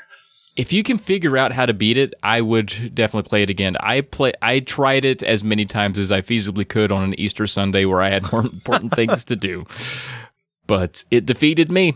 I lost. Oh. Well, that's a that's a great, great pick. I love to see it. Uh, it. While we're on the topic of jank, the only other game that I'm currently working on, and this is one I'm doing on stream, is that Quest for Camelot on Game Boy Color. So, I don't know if you have any games like this in your collection, but I picked this up a long time ago, and I couldn't remember why. At the time, I knew I had a reason. I, I don't just usually add anything. I'm not usually going for like complete sets. So if I pick up a game, it's because something about it intrigued me. Usually it looked fun, or uh, maybe it's by a developer that I trust, something like that. But I had I've had this on the game shelf for years and years, and I was like, all right, we gotta, you know what, we gotta explore some new jank today. Let's bust out that quest for Camelot. And I popped it in. Immediately clear to me why I bought this game in the past because it's a Zelda clone. I mean, you- Oh. you, sort of sword, shield, you got heart icons for health. Like it's just a Zelda game. But who boy, it doesn't go much further than that. Let Oh, me no. tell you. Your tone is painting a picture that I don't. Oh. Yeah, I, I, I didn't want to get your hopes up too high because usually people hear Zelda clone and they think I don't need to hear anything else. I'll just buy this right now, any price. You said clone, so it must be the exact same. First off, I had a not quite a Heathcliff moment, but we got about 15, 20 minutes into this game. And then I went to transition from one level to another and psh, froze. Froze, locked No. up, wouldn't load, had to restart. I'm taking that as an omen these days because Heathcliff, little tough getting off the ground. Yeah, and On Easter, God was like, "Listen, bro, go eat some eggs. Come on, get upstairs with your family. You don't need to be outta down here. Get out of here." but uh, you know, we were we were live on air, so I'm like, all right, we're just doing that in 20 minutes again. And man, talk about a game that does not respect my time. It just it it, it feels like someone was like, we just got to make a game. It's just got to have game stuff in it, video game type of deal. So you start it up, and they say, go to the blacksmith, and I'm like, oh yeah, I'm gonna go to the blacksmith. I mean, I'm gonna get a sword at the blacksmith. Yeah, absolutely. You walk, you walk, I walk south, not a very big map that you start on, but I walk south, find the blacksmith. He says, no, you don't want me. You want the other blacksmith to the I'm north. sorry. Wow, Yeah. you're you're telling me to go to your competition. Yeah. What a lousy blacksmith. There's only two humans in this world, two humans on this map. And I happened to go to the wrong blacksmith first. But that's because the other blacksmith was a farmer. Because Oh, I meet a farmer and he's like, "Oh yeah, I lost my hens. I'm gonna need those hens. I mean, buddy, get them. Go find. lost his hands. hens, chickens. Oh, hens. I was like, Hens. he's not going to be a very good blacksmith no, not at all. if bros doesn't got any hands. You got to have hands to be a blacksmith. How you gonna smith? It's so true. So we're five minutes into this game. I'm already doing a side quest. I'm already running around collecting chickens. Get him back to the farmer. He gives me my sword. And he's like, Yeah, it turns out I was a blacksmith the whole time. Psych, you would have never known, but thanks for the chickens. And I start pushing on, and it's just, it's a real highs and lows type of game. Mm. It's like sometimes you're doing the Zelda, you're doing the combat. I'm getting a grappling hook. I'm getting all these special items. I'm fig- you know, I'm getting the item that lets me do a little jump. oh. I'm getting the ability to do a sword spin, do a running sword attack, and you're like, this is fun. But then sometimes, you know, in between maps, it just shows you like four or five still images that are supposed to be telling you the story with no music at all, just dead silence. Just boom, boom, as it just shows you uh, characters from this movie's face on in Game Boy Color sprites. And it, it just it feels a little cheap. I, I hate to deter people, but it feels it feels a little cheap. I mean, certainly it's got enough jank. I'm gonna go through it, and by the end, I will have convinced myself that I liked it. But I can't, in good conscience, recommend it to everyone. So, uh, if you like Zelda games, if you're like, man, I'd love another handheld Zelda, look this one up on YouTube. You know, you'll see enough footage to make you say, "Oh yeah, that looks like Zelda. I'd like to play that." And then you'll play it, and you'll be like, "Oh, yeah, okay, yeah, all right." Too many blacksmiths. Not enough. Uh, not enough people. Yep. they outnumber us two to one. That sucks, man. Yeah. I uh, was sad because I recognized this game. I was like, oh, I have this one. Maybe he'll say something good about it. The good news is I'm looking online, only a four to five hour beat, but that's a long time on the Game Boy Color when you're not having fun. Yeah. I, I mean, it's not terrible. You and me, both of us, will have fun You with leaned in hard on that. You, you're like you as a man who enjoys Mafia Three and Heathcliff would love it. I was like, I'm leaning a little too, little too hard on him here, and you know, let's not cast the first stone. I'm aware of my reputation. Um, it's a type of game that you and I will find the fun in, but it's real hard for me to imagine most other people having a ton of fun. Especially if there's if there's even a single 2D Zelda that you've never played, what are you doing playing Quest for Camelot? Get out of here. That's really good advice for everyone. If there's Yeah. a two if there's a 2D top-down Zelda you've not played, stop what you're doing, pull your car over to the side of the road and start Oracle of Seasons. All right. Now it's time to plug ourselves because gosh dang, I can't think of a thing better. And if you like what you're hearing so far, and we only hope that you ke- that you do, that you do. Actually, you know what's Easter? I'm going to say we only pray that you do for the sake of Easter. Be sure to go to our website, polymedianetwork.com. We have more shows there. I have a couple other podcasts over there Tales of the Lesser Medium and uh, Drunk Friend. And Drunk Friend, really good. We interview all kinds of cool folks. Last time we had the uh, uh, communications director of MagFest on the podcast, and that was a ton of fun. I loved that so much. I'm a huge fan of MagFest. That's like, what's, what's your where's your favorite place to go? Disney World. That's like talking to Walt Disney. Okay, all right. So it was a good good interview. Check that one out. Episode 80. Yeah, good stuff. And if you want a show that doesn't feature Trav at all, I get it, I understand. I would say my top recommendation go check out Petey's Power Hour. She's back, she's better than ever. You're getting video podcasts sometimes Yeah. now. She Yeah. is absolutely crushing it out there. Uh, and so please head on over, listen to PD's Power Hour, or go to the YouTube. You're already going to be there because you're going to want to see them video episodes. Tell you, it takes on a whole new angle when you can see them sip the wine. Hot damn. I know. I know. Yeah, it good- makes me want stuff. to sip too. I get uh, I get wine thirsty. I have to go upstairs and get some Minute Maid, get some grape juice in me, just so I can I just take keep another pace. sip of my coffee, but it hits a little different. It sure does. Yeah. And So- also, I mentioned Tales of the Lesser Medium earlier, and you were like, "What was that? What was that?" You said, "What was that?" Tales of the Lesser Medium. That's a podcast I do with Caleb J. Ross, esteemed author and, uh, you know, pro dick joke maker. That's Caleb J. Ross, and he and I do a little podcast together where we take video game narratives and we just explain them, but we do it goofy. We we goof it up a little bit.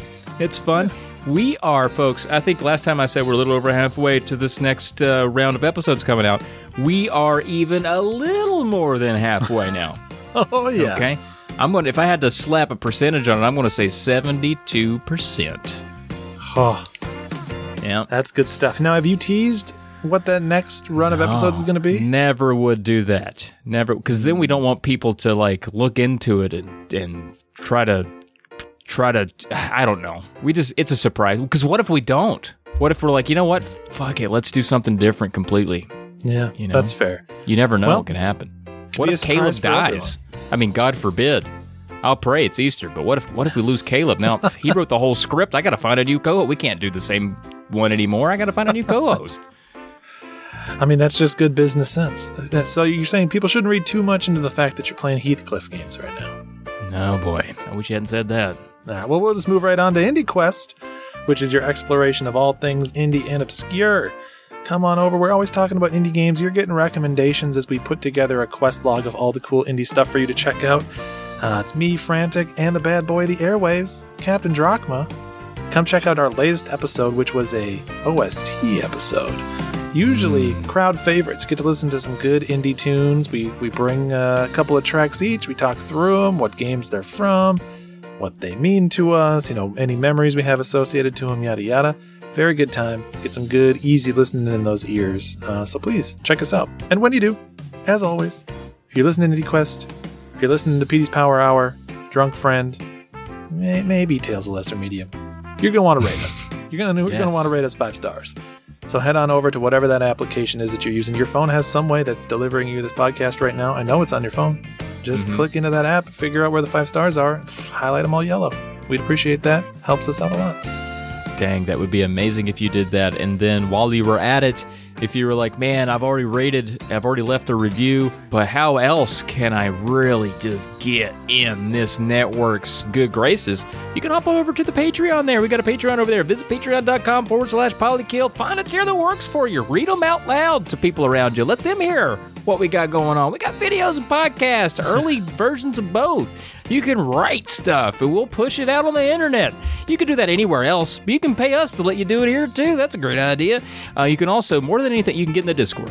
It's a party in there. We're having a good time in there. Shirts are off, ties are on. We do shirts off, ties on. It's kind of a weird, like, kind of work formal. It's it's like it's like a it's like a pool pool thing, day formal. basically. Chicken Chippendales, yeah. Yeah, it's like going to the pool, but you know, you're also dressing up a little bit. Um, but yeah, check that out, please. You get early access to all kinds of cool stuff. We have a good time over there, and um, you can always uh, influence the the show as well. You can offer up a top five, uh, you know, topics of discuss uh, section, Yeah. like our FPS that we're going to do later. And you could you could be part of that. So get over there, check it out. Yeah, you can either recommend them directly to us or by just talking in the Discord and then we steal them. However, you want to recommend them, we'll take them. That's right. That's right. And of course, if you want to reach out to this show directly, you can always do so via polykillpodcast at gmail.com. Again, let us know uh, what's going on in your life. Are you trapped in a mall? Are you worried for your health and safety? We are too. So if your name is Burger Champ or otherwise, please send us an email. Let us know. Let us know how you're doing. Yes, please. Anyone out there unseat Burger Champ from the being the inbox champion. We would like him to win less accolades. you know, he's he's dominating everything. He's the book reading champion. He's too champion.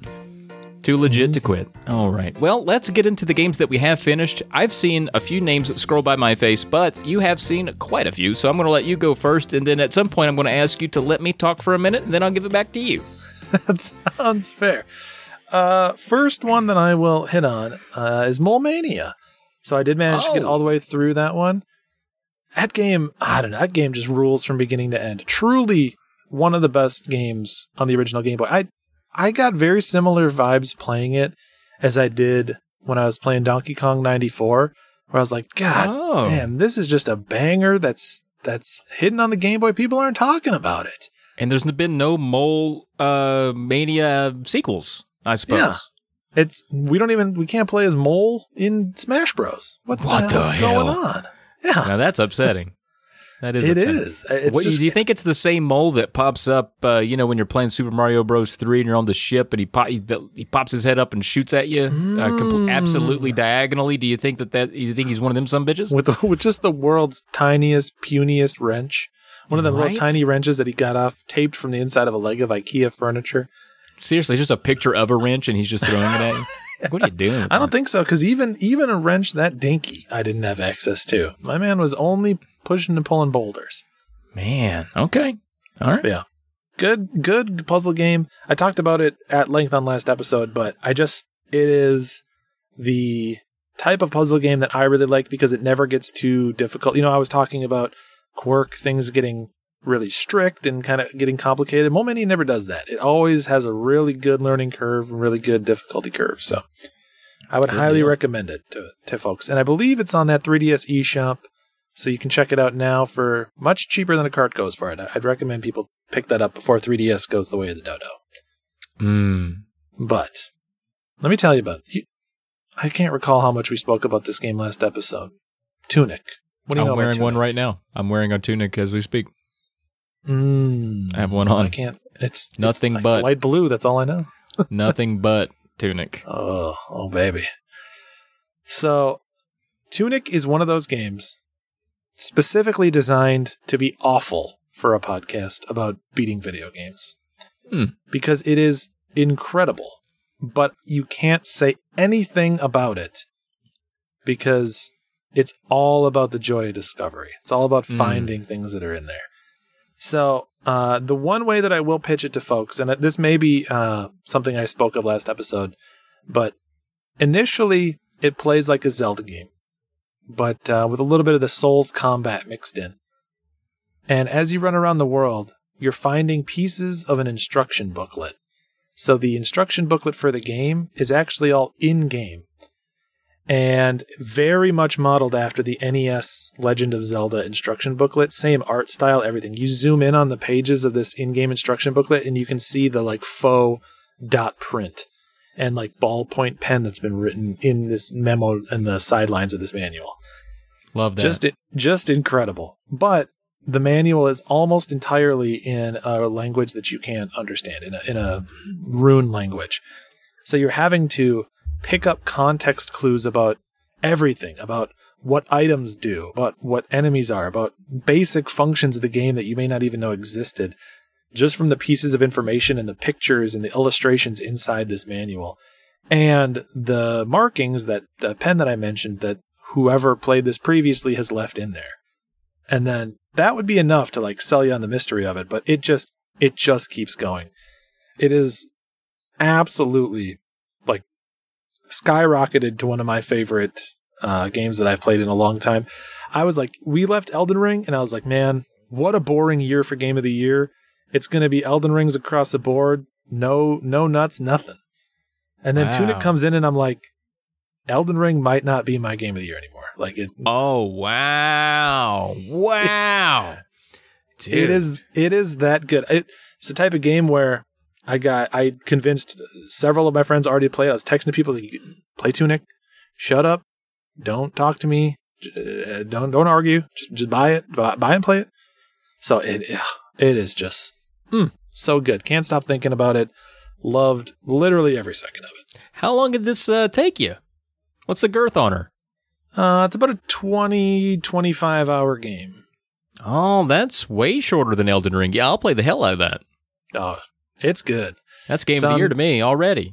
You know, Mhm. It's on Game Pass, so I was gonna say if it takes 150 hours and I have to have a mental breakdown halfway in it, not game of the year. I want Tunic all day long. mm, Give me a cute yeah. little fox for 20 hours, and I'll give you the goatee if that's all you Yeah. want. I'll give it to you. Hell yeah, buddy. Go to me good. Oh, What else? so give me another one. You want another? another be- I've got so many to choose from. Here's let me just flip through my pages here. How, how's a banjo kazooie grunty's revenge sound? well, it sounds like a cough, but I love it. Sorry, I'm going to try to edit out these coughs, folks. I am having a cough. I caught that from Asheville as well. It came with the accent. I had to get both. well, that's their package deal. But you came out on top. Uh, so Banjo Kazooie Grunty's Revenge is a Banjo Kazooie game on the Game Boy Advance, which I feel like it's weird to say this about a, a series as well known and popular as Banjo Kazooie, but I feel like this game has been forgotten about. I think most people don't realize that there are Banjo Kazooie games other than the two on the N64. And if they do Yeah. think of the other Banjo Kazooie games, maybe they'll remember Nuts and Bolts because Yeah. they'll be like, oh, Nuts and Bolts is when Banjo Kazooie got bad, which is an incorrect opinion, but at least you remember the name of that other game. I remember because Uh, it's got nuts in it. I don't know how that hits you, but for me, that's like, yeah, the one with nuts and then Yeah. bolts. but nuts also.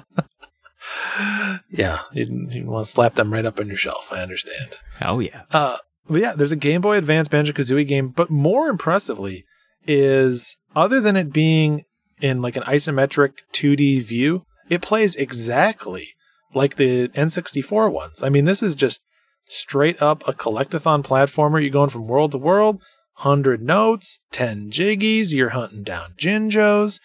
You, all, every, everything you'd want from a Banjo Kazooie game in handheld form. I don't know if anything you said if I should edit out, but you're saying those are in the game. Those are those are things. I, I don't think I insulted any of our demographics. Okay, in good. that. Worries But, me a uh, little bit, but okay, all right, I trust you. I appreciate the trust. Uh, but yeah, this game it's it's just phenomenal. Like it's it's it surprises me how good it is. I was expecting more compromises from a handheld from a Game Boy Advance version of Banjo Kazooie, and the only real compromise you get, which I know you're not going to mind, and I didn't mind either, is that it's just a lot shorter than the other ones. It's only like five worlds. I mean, if you can get through that Banjo Kazooie game in four to five hours, you're, you're not complaining about that. Man, if you only have to get jiggy witted a little bit, not bad, not a bad deal. Yeah. Uh, I mean, they also essentially reuse every move that is in the N64 games. I would say if you're going to criticize anything else, maybe it's just that it's not too original. It almost feels like a greatest hits handheld port of Banjo Kazooie in some ways, but it is all original worlds and everything. So I don't think that, that would really carry the criticism too far. It's just all in all, it's a fun game. It one of the better controlling, just smooth experiences on the GBA. Just just good all around.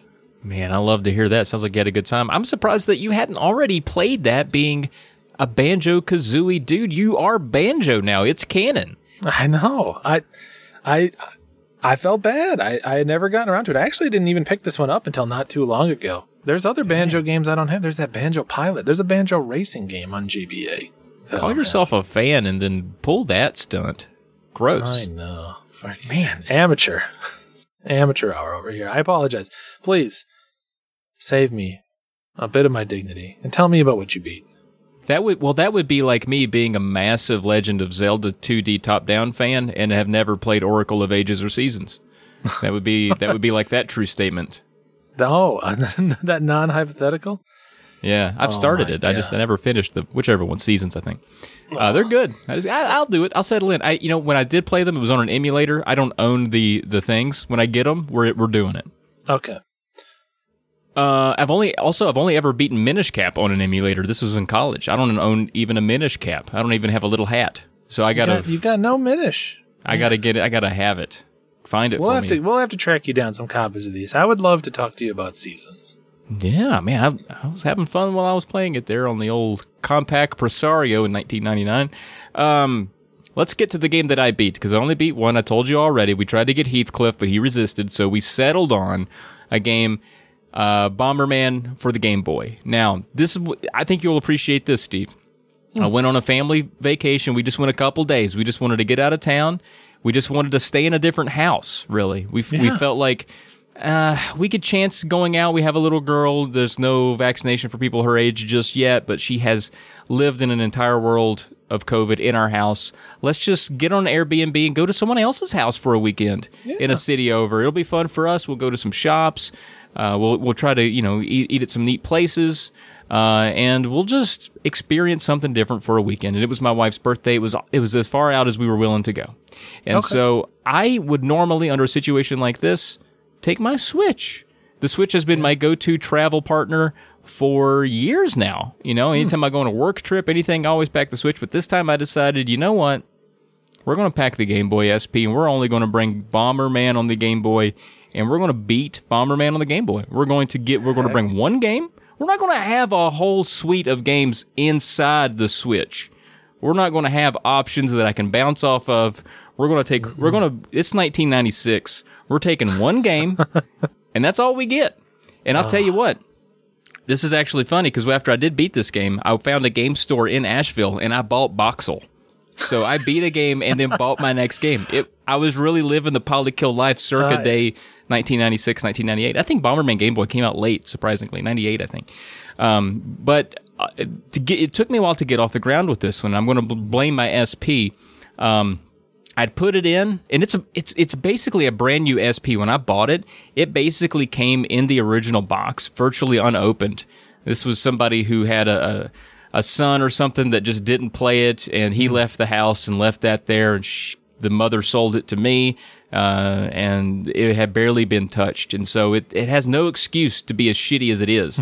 but I and I put the game in there. The game is clean and it took a long time, like, because I played a little bit of it and then it would short out and take me back to the main screen. And I was like, what, man? What? This? What? Why? I was just getting real upset, real redneck about it, as you could tell. and so I, uh, we, I actually made a, we stopped at a, a gas station and I bought Q-tips and alcohol so that on the way I could, I was like, let me clean it harder. It's Heck dirty yeah. or something. And I finally got it and finally got it to work, finally got it to play and ran through it. The game itself, uh, not that bad. You know, it's like I think it's like six worlds or something. Pretty pretty good Game Boy length for a game like for a, for a Bomberman. Uh, but then that boss roll up and the final boss really got me. I had to, gosh dang, I had to pull out GameFAQs. I was like, what's everybody else doing on this? what what am I doing wrong? Because I was I was cruising at a pretty good altitude, and then I got to the final boss, and I was like, "What the hell do you want me to do? Like, all I can really do is drop bombs. You know that, right? That's all you let me do. like, is there something else I'm missing? But I finally got it. It felt pretty good, and then I was like, "Gosh dang, tomorrow I'm going to go buy Boxxle or something." So I did. Hmm. But it was man, just felt good to go on a trip and or just really just be relegated to the game you brought. I kind of miss that Yeah. feeling because that's where you find that's where you fall in love with janky games because that was all that your parents would buy you. Yeah, I put up- myself through that. The memories that way, right? Like you'll Yeah. you'll now always remember the trick that you took with Bomberman on Oh, Game yeah. Boy. But if that was just one of twenty games that you were hot swapping between, you wouldn't remember any of them. And now None I of them would stick associate the inside. Of, well, I associate Bomberman with the inside of this weird Airbnb that we were in, this lady's basement in the woods, and with like a bear crossing sign out front. And it's like, is this a joke or is this for real? The bear really did walk through here, or is it just did you get this out of? They do walk through here. Okay, well, I won't come out here at night, I guess. Hmm. But it was good. Everything was good. The Airbnb and Bomberman Game Boy. So please, everyone, check that one out. It's pretty good. And it gave you the excuse to buy a new game, which worked out perfectly. My only worry in a situation like that is what if I beat this? I need to have a backup. But you handled it perfectly. You said, I'll just, you know, let's go do a little bit of capitalism if uh if this bad boy gets Yeah. beat. Yeah, and a shout out to uh, Orbit DVDs in Asheville. If you are also from the woods, from the mountains, or maybe you're just rolling through because Asheville has a good craft beer scene, swing by that place. One of the one of the better game stores I've been in in a while. It was very good. It's called Orbit DVDs. Like when DVDs went out of style, they didn't change the name of the store. I appreciate that. Now the whole front of the store is old VHS, and the back is all video games. Not a DVD in the whole fucking place. You know, a lot of the best game stores I've ever been in, that's been the case. There used to be a, a place called Echo DVD around here. Great game store, amazing deals. Mm, Uh, there was another one that was disc replay DVDs and more that was pretty solid. Like, it's just yeah. Th- those guys that stuck around from the DVD era and kept on selling, they, they got big hearts. Right. Yeah. That or like the used books and CDs, and you're like, oh, this is going to have a ton of video games. Oh, yeah. Not even on the sign. It's going to have some good stuff. Yeah. But yeah. Well, what else you been beating on? Yeah, so I've learned something about myself. When I, you know, I, I talk to you every now and again. I, I do a little trophy hunting. Uh, I like to get down, and hunt some troph, and I really realize that that happens to me in in batches.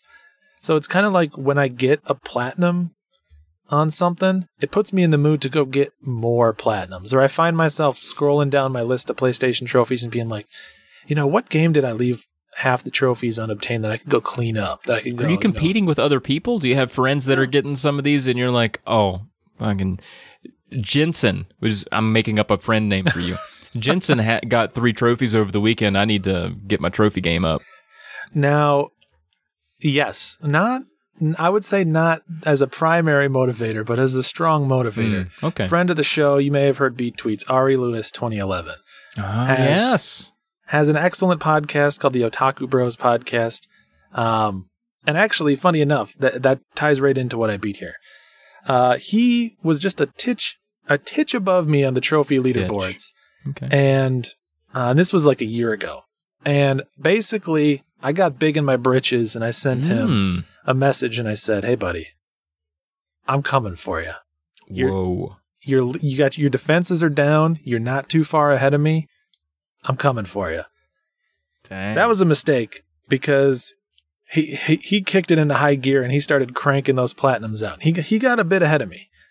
So I, I lost the battle that I started. You know, I threw the first punch and he clocked me in two, and I was out. Dang, dude. Come on. But he's slowed down now. You know, he's distracted. He's got other stuff going on in his life, A- and now's my time. I can s- I can sneak in. I mean, I, I trust that he probably is bored and has stopped listening to this podcast by now. I can sneak in and I can get him, just shiv him when he's not looking. I hope nothing bad happened to him. You're like, man, his whole family got hit by a train. So I'm like really piling up troph after troph while he's just in hard mid grief. He's like, he's hanging by a thread and I'm just, I'm kicking him with trophies after trophy. I'm gonna print out that trophy list and slap it with a peach of scotch tape onto his coffin. Just wham. Yeah, Boom. Got Take him. that, buddy. Got his ass, you Uh, say as you walk off with your scotch tape still in hand. Uh, but so you know, after Elden Ring, I was in the mood to do some trophy hunting, and then that was I really doubled down because on that last episode of the Otaku Brothers podcast, he had our our uh, buddy Pete Dorr on. Oh, no He's- way. he's- Yeah, he was doing an interview with Pete Dorr. We got to get Pete on this podcast. I can't. Now I'm upset. I will go up against him now. We will have Pete Dorr. We cannot. We will have more Pete's. We'll have Pete twice. I know. I hear you, buddy. Calm down. Calm down. Ah. You can go and go and do another Heathcliff rage here. Uh, but he had him on, and they were talking. They were talking about a whole bunch of stuff. It was a great episode. You should go check it out. Uh, but they were talking about uh, achievement hunting in the early Xbox 360 days, and they were speaking more of it like in the context of like you know how did you get out of doing that? How did you kick that addiction? And I'm listening to this episode literally as I'm trophy hunting in Sayonara Wild Hearts. I was like, I didn't. I'm still doing it. You guys are talking about how you kicked it, and I'm just I'm just chugging. All right, just chugging troph after troph. Uh, but but it put me in the mood to hunt down some platinums or to clean up some trophy lists of things that I had. So I popped in a, a game that I've spoken very highly of many many times, Sayonara Wild Hearts. I have the PS4 version that came in the like Annapurna Interactive Collection that they produced, and so I popped that in. You know, it's an easy game to go through. Basically, just had to go get all the gold ranks and collect all the collectibles and do. And they actually have these like this fun little section called the Zodiac Riddles, where they give you these like two word riddles that you have to go figure out how to solve, like whatever criteria they're giving you. So you sometimes it means going and getting a gold rank on one level three times in a row. Sometimes it's literally pause during this song 20 times. It's just a bunch of weird stuff. Huh. But there's trophies tied to all that. So I did that, knocked it through Sayonara Wild Hearts, and then I was like, well, what else could I play through? And I realized I had never gotten all the trophies in another game I really like, What Remains of Edith Finch. Gosh dang. Uh, but I had not gotten all the I had not gotten all the trophies. I looked up the list of what I was missing, and it's just I could have just story selected and gotten the last few that I needed to, but I was like, you know, it's it's an hour and a half long game. I'd like to replay that bad boy.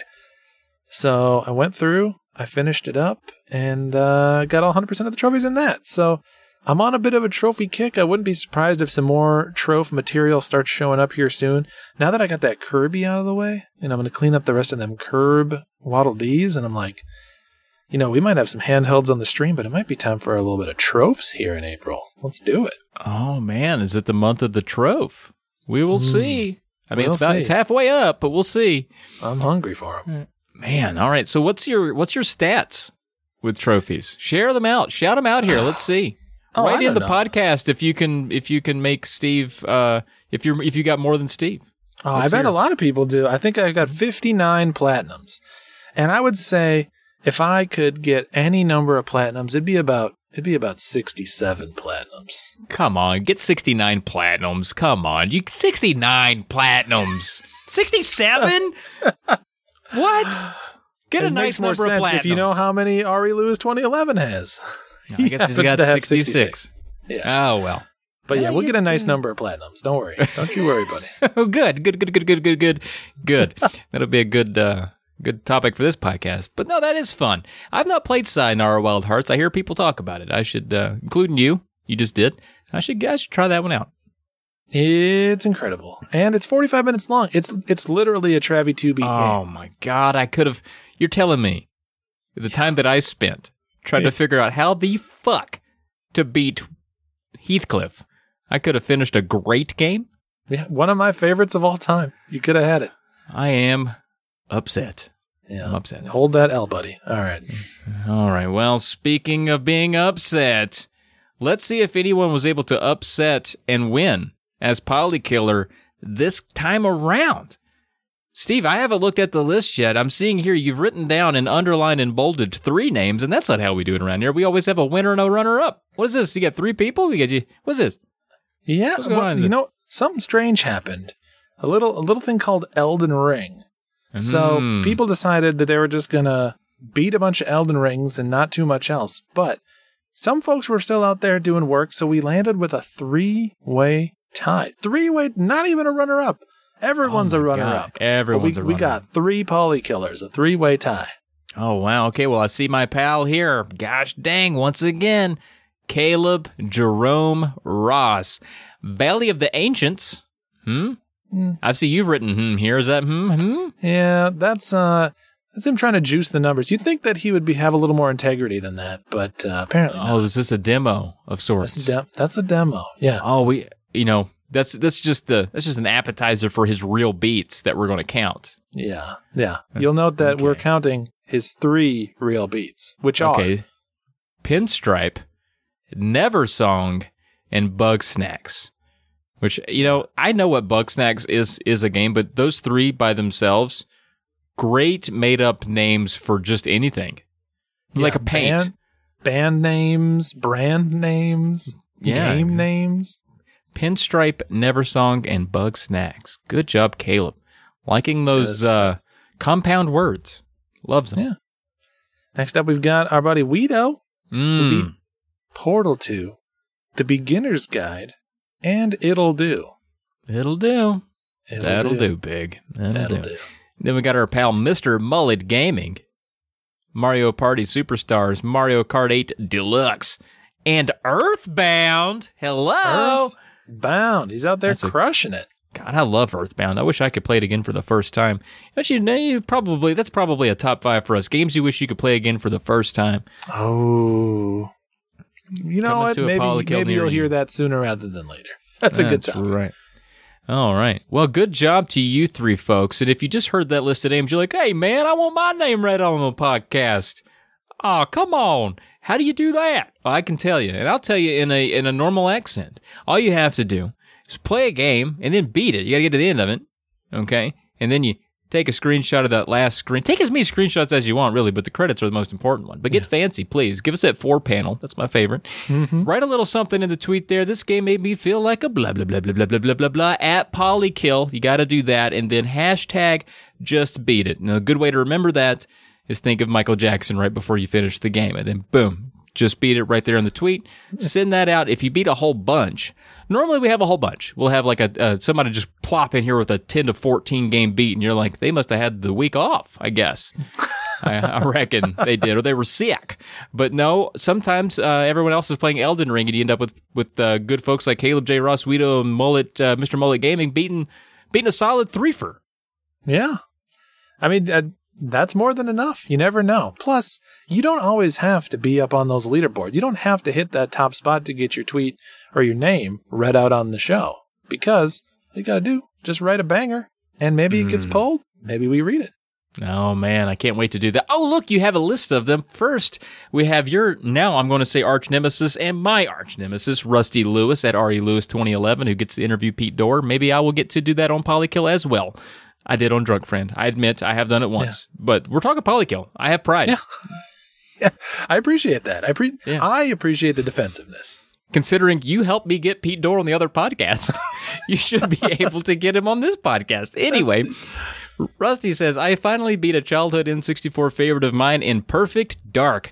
Joanna's sci fi adventure is great fun to play 20 plus years later with its fantastic variety of weapons, but it's the soundtrack that truly ages like a fine wine. You spoiled us at Giant Kirkhope. Hashtag just beat it. Is Giant Kirkhope the soundtrack guy, or is that just is that just some dude? Well, there's no one named Giant Kirkhope, but Grant Kirkhope is the composer Oh my gosh! for You're right. Rare. These beat tweets are fuzzy. That looks like an eye on my screen. Isn't I that funny how tell. Grant and Giant are very similar if you're if you blur your eyes just enough? You know? Mhm. yeah. Good, good beat. Good to see him go through a childhood classic. I got to, you know, you know, Rusty's our type of people because, well, here's a little inside baseball for you. I can tell you, this guy just got an Xbox Series X. He just brought himself into the modern console generation. Yeah. And what does he do? First games he plays on that bad boy Banjo Kazooie, Perfect Dark. I think the newest game he played is Ryse Son of Rome, which is an Oh Xbox One launch game. He knows. I still want to play that. I still want to Yeah. play that actually. Yeah. Same. It got crapped on out of the gate, but people at the end of the they were like, "It's not bad. It's not bad. I yeah, and they're like, you know, in hindsight, yeah, that was a fine launch game. I I enjoyed that. It's not bad. It tells you what to do, but it's not bad. It looks good." Heck yeah. Next up, we've got our buddy Matt Kuo at Matt Kuo Twitch, who says, just finished completing 100% Kirby and the Forgotten Land. It is a great game, easily in the top three to four Kirby games of all time. that sounds more passive aggressive than I It think does. he meant it. There's only four good ones, okay, and it's it's one of those. Yeah. Yeah, it's it's a top five Kirby game, I guess. Come Like, okay. on, give Kirby Says- some respect. Fun game to also go for 100% completion. Good to know. Great OST with one song that just blew me away. Hashtag just beat it. A five out of five. Man, do you know that song? Mm, there's a couple bops at the end. They do they do a lot of remixing of the kind of the main theme of the game, and some of the later levels do have some real good tracks. I don't know if that's the one he's referring to, but I wouldn't be surprised to learn that it is. Man, I mean, I told you when I was playing Kirby and the whatever the Yarn game, or maybe it wasn't Yarn, it was the other one. I don't remember. But there was one track in the Halloween level that fucking bopped, dude. it slammed hard. It was so good. So I totally get that.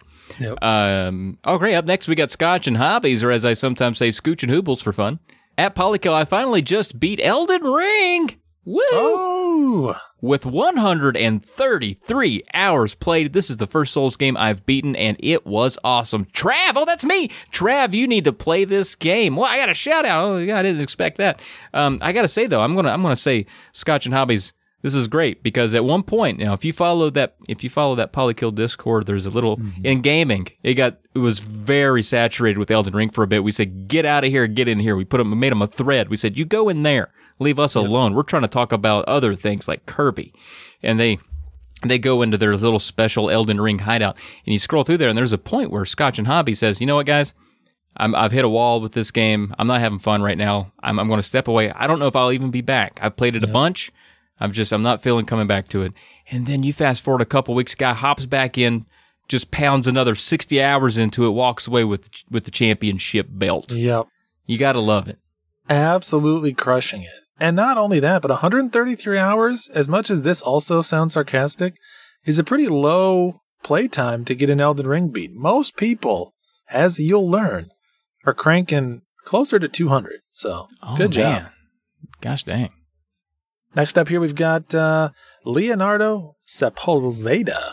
How- how- Oh, gi- Give me a one out of or ten out of ten score. How, how do you think I did? I'm going to say about an eight. I would have said, uh, Sepulveda. I would have really gotten into it. Oh, well, that doesn't really jive with the other accent that you are currently doing. I so- know. Leonardo Sepulveda. there you go. Or as I prefer to call them, at Pobresepu. There you I go. mean, that's just a lot of difficulty, but hello. Says just beat it Mega Man for the Game Boy. I never played this one before. It was pretty cool. Loved the mix of Robot Masters from 1 and 2 from the NES. The last stages were Mega Man 1 kinda hard though. This was my 1991 beat for the challenge. Good job. Glad to see you out there working on that Game of Year challenge. Dang, man. Looks like your EP even works. I am jealous, first and foremost, because I was having a hard time with mine, and your name is beautiful. Don't let don't let Blink butcher it in front of you like that. Yeah, that's true. Up next, we got JJS Boys. Uh, Mario Rabbids Kingdom Battle. Oh, this is a good one. Uh, this action strategy title turned out beefier than expected, but I finally saw credits. It's not a must play for Mario fans, but if you dig the gameplay, the rabbitized, m- rabbitized Mushroom Kingdom weirdness is a bonus. Love Rabbid Peach. Oh man, the rabbits are hilarious in that game. Have you played this one? No, I have Oh, like a. gosh, it's so fun. This is actually a game that makes you laugh. I look at a rabbit and I just, I just start getting the stomach flu. Like something about him. Come on. I see him and I'm like, ugh. Did you have? God. Did you get uh, you over minionized? I hate minions. There you go. That's that's the problem. You associate them with minions, but let me They tell are. you, They look like minions. the rabbits are they're a, they're a fun folk, and this game is super duper fun. I mean, I don't I don't know what your take is on the tactical strategy stuff. This is a dumbed down Mario esque version of that. It's good. It's good stuff. It's longer than you'd think, though. I mean, you're pushing 20, 25 hours or something like this, Yeah. but it's pretty good. For a Mario game, that's pretty beefy. Yeah. I, I have actually heard a lot of good things. Isn't there a new one? I, you know, we were saying there's no think so. games coming out this year, but isn't there a new one coming out this year? I think I think so. I think so. There is definitely uh, a new one. I don't know about this year. All right, sounds good. Next up here, we've got Top Spot one two three. Oh, Sa- I never quite took Knuckles through Sonic 1 in the awesome Android port, so I just beat it. Couldn't get all the emeralds this time, he just couldn't keep hold of his rings. They added a few new small areas for Knucks and Tails to reach and explore. Still the best version. Good beat, Android beat. I mean, always impressive. You can always count on that top spot. Top Spot will pull a port out of nowhere. You thought you knew where this game was, and he's like, "No, man, I just played that fucking shit on my microwave oven that is perched above my oven. You know that one that's built in. I, I've always wanted one of those. When I see people that have those, I'm like, "What are you rich? You got a microwave oven? Oven? What is that? That's insane." I've got a microwave above my oven. That's insane. You know, but, but because we said top spot, folks, if you are, you, you're probably paying like Hulu and Netflix and HBO Max and all these places to stream video. You could just be go, you could just be going to YouTube.com forward slash top spot one two three, all one word. Free videos. I don't know how the man stays profitable.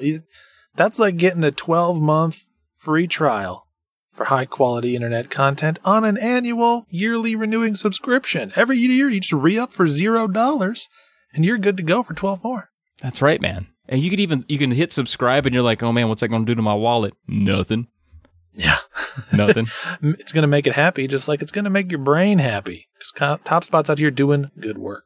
man, top spot. You're you're you're out there playing paying too much for your for your internet uh, motion pictures. Okay, go check it out. Top spot one two three. Yeah. Up next, though, we got my pal Kevin McAlexander at Mac Games B PPP. Couple shout outs coming out here as well. Kevin and I, we go uh, every Monday. We rehearse a bit of the improv. And my daughter, when I leave her on Monday, she says, "Daddy's going to go to improv and stick out his tongue." That's what she thinks improv is. She she thinks she thinks I go over to the neighboring city with a group of people. We just stick our tongues out. And uh, Entirely wrong. I, yeah, and I don't correct her. And I told Kev that, and now we uh, we just go there every Monday, and for for an hour and a half a piece, we just stick our tongues out and see how far we can get. But Kev here, also on the Blue Peg Pink Peg board game podcast, says just beat it. What a ride this game was. Loved Alan Wake and loved this bad boy Control. He's putting together putting together the lineage there and Control, a game that's very highly touted amongst the folks in the old Discord. People loving it. Yeah, it's it's great. Really good game. Uh, yeah, he's got, good taste, and uh, I mean, I just love. Would you believe that this is a picture of the credits? This warbly nonsense. Oh man, is that right? Got the uh I was confused because I was like, man, I hate to tout my boy Kev, but he literally just took a picture of like an old zebra sh- bed sheet that had been chewed up in the washing machine. But you're telling me this is the credits. They're supposed to be garbled? Yeah, well, I mean, you got to play the game to find out why, but uh, it's a game with a lot of intrigue. Okay. All right. Well, if you say so. You know what else? is Good stuff. Real LHC Greg, the Greg. game, says Sword of Mana, a passable Game Boy Advance action RPG. It has its flaws, but it's hard to go too wrong with running around, whacking things, and watching your numbers go up. Oh my Man, god. Greg, just- buddy, perfect. You get it. Yeah, It's perfect. Like Oh man. if I hadn't already played that game, I'd be popping it in tonight. I love watching the numbers go up. dude if you if you if you pay close attention to greg in the old discord and the things he says you're like man i'm glad i'm glad we started polykill before he did or we wouldn't have it because he is of the same mind you know Yeah. if that guy's a microphone away from just burying us in dust up next though we got round two gaming our pal dean who's killing it by the way with the videogamelibrary.org check that out yeah. Holy balls, that was tough. I can't imagine Alien Soldier on hard mode. The stage 20 bosses was ridiculous. The game does a good job forcing you to experiment with the weapons, though. Glad to have just beat it. on the old Sega Genesis, Alien Soldier. That's another thing I like about Dean. He can have all the books in the world, but he'll still play Alien Soldier on the Genesis just one night out of the week. Yep. He's like, you know, I'm I'm carving a little bit of time out for my incredibly deep and uh, time intensive project. Play a little Alien Soldier. yeah, I love that. God damn, I love it. Well, speaking of time intensive, we've got Briz at Hokey Briz who says after 164 hours, I finally just beat it. Elden Ring is up there with my favorite Elder Scrolls and Fallout. Love the world, the crazy bosses, and how the game lets you discover things for yourself. Loved playing co op and sharing the experience with my friends. 10 out of 10. Good Oh, stuff. It's up there with some classics. He- He's th- those are big words coming out of Briz's mouth. Oh, for sure. The man that I- don't think he'd played a game that wasn't made by Bethesda, and he saw he saw Elden Ring, and he was like, "Elder, Elden, Elder, what? Scrolls, what?" And he started playing it. and He's like, "It's a little bit different." And then we we told him we're like, "It's actually this is a From Software game. It's a hard game." And he was like, "Oh man." Still, he made friends along the way. He got to see who made it. And he incredible stuff. Also, uh, and I don't even know how far how far this reaches, but there's a bit of a video going around Yeah. that Briz has made. That's uh, maybe we'll maybe we'll figure that out and shout it out next time, maybe on the live show. But encapsulates the the oomph of Elden Ring quite well. Uh, okay, very good. Up next, we got Lazy. We didn't get lazy. This guy's name Lazy at Lazy Eyes Play. Final Fight. Playing this again took me right back to birthday parties in the arcade inside the roller rink. What a sentence. God damn, I love Yeah. that. Great game, and the emulation is great on the Capcom Beat 'em Up bundle. Punch Punch. That's great. That's that's one I can't I can't get I can't beat it. I love I Final mean, Fight. I'm terrible at all beat 'em up, so I couldn't either. But I just love to imagine Oh, the roller rink. him him Mm. back in that roller rink. You know, the buttons are kind of sticky. Bunch of Mm. kids running around. You're eating just the world's cheapest pizza. Oh man. Man, your life will never be better. Next up here, we've got Lindis at Lady Lindis, who says, That involved more yelling at my TV than I've done in a long time, but Mario and Wario is beat. Oh yeah. I, I couldn't help but pull this because I've heard so many good things about this game, but I don't know what kind of game it is. And this screenshot doesn't help me. Have you ever played this? Man, no. My my mind at first when I heard involved more yelling at my TV, and then when it got to Mario, I thought it was going to be one of those Mario and, and versus Donkey Kong games because those mm-hmm. sometimes can really get you pent up. You're like, oh come on, you know, it's one of those oh come on games. But when I heard Mario and Wario, I was like, I don't even know if I know what that game is. It's a mystery to I- us, I'm pretty sure it's a Super Famicom game, but I've just never taken the time Oh. to look it up. I man. I know it's an importable game, but god dang. I don't know. I, I don't even know if it's English friendly. And Lindis beating it doesn't tell us anything because Lindis is a localizer by trade. So she could read it in no ah. matter what language it's in. I mean, I can read that it says record all clear. I mean, it's got there is some English in here, so maybe Yeah, true, true. that doesn't mean much. Okay, up next we got Retro Mojo, one of my favorite folks. Follow him on Instagram. Good stuff. First time beating Super Mario Bros. 3 without using whistles or skipping any levels, and I enjoyed every moment of it. This game has aged perfectly. Man, beat it in a way that I'll never beat it. I'm a whistle guy. Whistle me up. You've never you've never gone whistleless? Oh, I whistle that some bitch. Whistle, whistle, whistle. yeah, I mean it's part of the game. It ain't cheating. Whistle. I mean, it's not cheating, but it feels good every now and again to just take off that whistle. It's like the Super Mario Bros. Like people are like, yeah, you ever beat that thing warpless? Like, no. I got a life to live. Once I figured out I could beat it with warps, it was done. That that buys me more time for Heathcliff. Yeah, dang right, man. Heck yeah. Next up here we've got Marshall at Surflin1, who just beat Tiny Tina's Wonderland. Hmm. Take Borderlands looter shooter and throw it into the D&D universe and go crazy. The gunplay and spells are so satisfying to use. Story does a great job at drawing you in. Music and level design is just beautiful. Highly recommend. You know, I, I know this is a new one that came out, and I feel like not a lot of folks have been playing it. So good to see Marshall here had a good time with it. Yeah, I bet there's a lot of really good uh, narration there as well. I'm sure it's I'm sure it's funny. Yeah. Yeah. All right, up next, our pal Guido, finished The Beginner's Guide from 2015. Explore deep human psyche in this collection of unfinished scraps of games. One of the best walking sims I ever played. A profound experience. I've not heard of this, but looks looks trippy from what I'm seeing in these screenshots. I'm only a little disappointed that we don't get to see Wido's uh, fancy TV because I assume this was on a PC. But Yeah. still, trippy. Wido, if you could next time, if you beat a PC game, if you could just include a non sequitur photo of the TV setup, anyways, that we'd appreciate that. Yeah, exactly. Please do that. Next up here, we got Bad Times at Bad Times GT. That's Bad Times Good Times for those who mm-hmm. aren't in the know. Yeah. Who just beat, would you believe it, Elden Ring? A fantastic FromSoft adventure as always, finished at 120, and it felt balanced and challenging.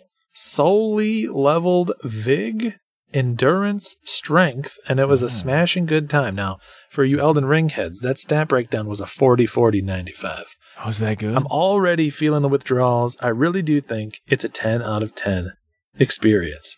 I'm noticing a trend. One, Elden Ring is getting beaten a lot, so way to go, folks. But two, not a lot of negative things being said about this Elden Ring. Uh, all these praises are coming in what I would describe as effusive. Yeah. People are coming in hot with the praise. Man, it seems like they're trying to justify the the anguish that they had gone through on that long route through. I'm no, but it's it is a good game. Everything I've seen and heard, it adds up to me. I'm worried though, Steve, and let's just I'm going to take it right here a little bit on Elden Ring. Uh, I'm worried that it's a game that's so long. We're talking we we got 199 in here, we got 133, we got 400 hours, we got 700 hours. Some guy took 17,000 hours to beat it. I'm worried that I would never bring another game to this podcast. You'd never hear about Boxxle. You wouldn't find out whether or not Bomberman on the Game Boy is is worth your time. Heathcliff, that fun Heathcliff story that that we all got drawn into. We're like, is he going to get to fi- figure out how to beat it? You wouldn't get to hear that because it would. I would come in here and be like, yeah, I was playing Elden Ring. You know me, just a little bit more Elden Ring. So you know, Yeah, but then we get to trade that for some stories of you telling me about how Malenia is, in fact, the blade of Miquella. And I'd be like, oh, I know, buddy. I know. man, hearing people talk about Elden Ring is seriously like, like if I if I just sat on my back porch and watched two birds chirp at each other, and I'm like, yeah, I know what you guys are talking about. Tweet, tweet, probably something about worms and stuff. Like it's that foreign to me. I have no idea what's going on. Just made up words, made up jargon. I love it. I mean, if you I love the if you watch that video that Briz put together, none of these people that wrote in beat tweets have any idea what's happening in that game either. So you're in Mm. good company. I love it. I love that. All right, good job. Bad times. Okay, up next we got Church. God, it's been a while since we've seen Church here at the Game Grinder. Besides getting the Platinum Trophy, I also defeated every boss in the game. It's nothing short of a masterpiece and the most accessible Souls like yet. I didn't want it to end, which says a lot. After 160 hours, please let there be more content. Man, the guy wants more content. And that's another thing, too. I've seen more people talk about New Game Plus after beating this long, arduous game than I've ever seen for any other game that I've anybody's ever beaten and played. Like when I got to the end of like the game that I probably sunk the most time in might be Skyrim. I don't know. So a game Yeah. like that. But toward the end, like I mainlined the main quest at the end because I was like, let's get her done. Okay. It's time to play something else. But people are getting to the end and they're like, oh, I could spank me harder and more, please. I think after 160 hours, like our buddy Church here, I think they just forget how to stop. They're like, well, I don't remember a time where I wasn't just playing Elden Ring in all my mm. free time, so I guess I gotta loop loop back again. But oh, I don't, I don't know. Church has been playing it so long, he didn't even remember to tag Polykill. I had to help him out. I had to get him in there. I was worried for a second because I tagged him to help him out, and then I was like, wait, maybe he stopped liking the podcast and he was just trying to casually wean himself off of it, and I'm in here forcing him to hang out with us. But he was very cordial. He did use the hashtag. I mean, come on. Come on. oh, that's great. All right. Am I up next? Uh, I mean, you can be there's there's no scorekeeper, there's no ref. I'll do another one here. We got Captain Drachma. This is this is Captain, uh, your co-host occasionally over there on the IndyQuest podcast. He says, uh, "Ys the oath of Felghana, Elden Ring. Who? Dark Souls. What? No, no, no. Those games are tough, sure, but not this tough. A thrilling adventure that is not for the faint of heart. I recommend this gem for those who want to test their might in a 2D action RPG. And to that, I say, uh, no thanks. But for a lot of hardcore folks out there, I'm sure they were like, excuse me, did you just say it was harder than Elden Ring? Well, allow me to pop all of my knuckles succinctly and pick up a Yeah. controller. And I know what you're all thinking. Uh huh, big words. Drachma obviously just didn't have access to Elden Ring, so he's trying to disparage it. No, no. Drachma went hard on Elden Ring, all right? But like all good beaters, he set her down and he kept moving. Yeah. Yeah, And he I didn't just start Elden Ring back up. yeah. You only get the one, all right? yeah, you only get the one beat tweet, folks. Let that you know, put that in your pocket, take it with you. You only get the one. And last here, and the reason that I punted is just because I wanted to steal the Earthbound beat tweet from Trav, Oh. is we got Oh, Mr. Mullet on. Gaming, who just beat Earthbound. Says this game took me on an emotional odyssey. It was everything I expected and more. While not for everyone, this game is a cerebral masterpiece, one that I'll revisit and enjoy over and over again. I mean, well said. Just an absolute, just a king. Just a king among games. Oh, I love that game, man. I love it so much. And one that uh, you know, that's not not the difficulty of Elden Ring, but that's one of the few games I was like, I kind of want to play it again when I got to the end. This is how in love with it I was. So very good job, very good game. Good job there, Mullen. And I know he just finished Earthbound Beginnings before that. He's playing them in the proper God given order. This guy doesn't mess around. First person ever to, to ever do it that way. Even the folks over in Japan were like, "No, we would, we did the second one first. That's weird Yeah, that you we- guys are doing them in the right order." Just just play Earthbound. They, they released it with a note in the case that says you can skip you can skip this one. Just wait for Earthbound. Just wait a minute. Ah, very good. Well, that's been the beat tweets, folks. And again, I've already explained how to do it, so go do it. Get on the list. Get into the podcast itself. But for now, we're going to scoot right along to the top five first uh-huh. person shooter games, according to this fucking podcast. That's right. According to this one. the authority. the, we're the authority. Okay. Well, I'll say some caveats for me. There are some series that I could have just listed games from that series as my top five. So I tried to clump franchises together. So I'm going to have like for one of my entries or for most of my entries, you're going to hear like, I like this series and these few games from the series that I've actually played. But uh, Okay. with with that little caveat out of the way, I mean, I don't know if you got anything weird going on. Do you want to go ahead and get us started here? What's your number five first Yeah. person shooter? Now, I was I tried to say I tried to stay in the spirit of when when you say first person shooter, what type of game gets conjured in your mind? Because I feel like there's Mm. there's a lot of blurring, and I, if these are on your list, more power to you. But for my personal construction, I was trying to steer clear of like Portal because Yeah. I think of that more as a puzzle game. I too. I went with the uh, where you would file it first in a genre. So like Portal would be more puzzle. Uh, Hmm. I would classify something like uh, like Fallout or something like that as more you know open world RPG. RPG. Right. So just like a purely like throw a guy in front of me. I don't see my dude. I just see gun barrel. That's the game I'm talking about. A very basic first person shooter. Yeah. So uh, that I think is important for folks to know because if we were allowing some of those other things in, you'd see a lot more portals and mirrors edges and things like that on this list. So Yeah. number five, Dun-dun-dun-dun. Halo, the original Halo Oh. combat evolved, and I gotta say this one's a pure, pure nostalgia pick because I'm aware that you know some of those later Halo games have better, more interesting, better, like, more well designed campaigns. Actually, in terms of like just the campaign, I'd probably give it to Halo Reach as my favorite one. But that very first Halo, I will never not think of all the time that I spent at my buddy's house. We'd run a LAN cable between the TV in his bedroom, out and down the hallway to the TV, out in kind of like his little foyer area. And we'd 2v2 on either Sidewinder or Blood Gulch, capture the flag. Some some of my best memories of multiplayer gaming. You know, I was the perfect age. I was like right in high school as this was like the big to do. Um, yeah, just just a ton of fun and uh, the type of experience that's really hard to replicate now. Now that everything is online and there's battle passes and all stuff, the like the real simplicity of that of that multiplayer experience was very time and place, and I value it for that. Yes, I do. The multiplayer of the original, good times, but mind blowing even at the time. Yeah. You know, so I mean, we were we were just boys, just armed with Mountain Dew and dreams. And then this entered our lives, and we're like, "What is this? The freaking future?" Good pick for your number five. I- You know, for my number five, I was caught between two here, so I'm going to shout one out, and then I'm going to get to my actual number five. Okay. I, I I just want to give a shout to Titanfall 2. Almost made my list. And I think that's an Mm-hmm. undersung game when it comes to Yeah. the FPS games because the first Titanfall, I didn't even play the first Titanfall, but it, it didn't turn me on. But the second one, incredibly good. But Yeah. my actual number five, Wolfenstein. And I'm going to oh. I'm going to push the OG out there and say that was my four way foray, not four way. That would be fun if there were three other dudes there, like yo. But it was a one player game and we were all wearing pants.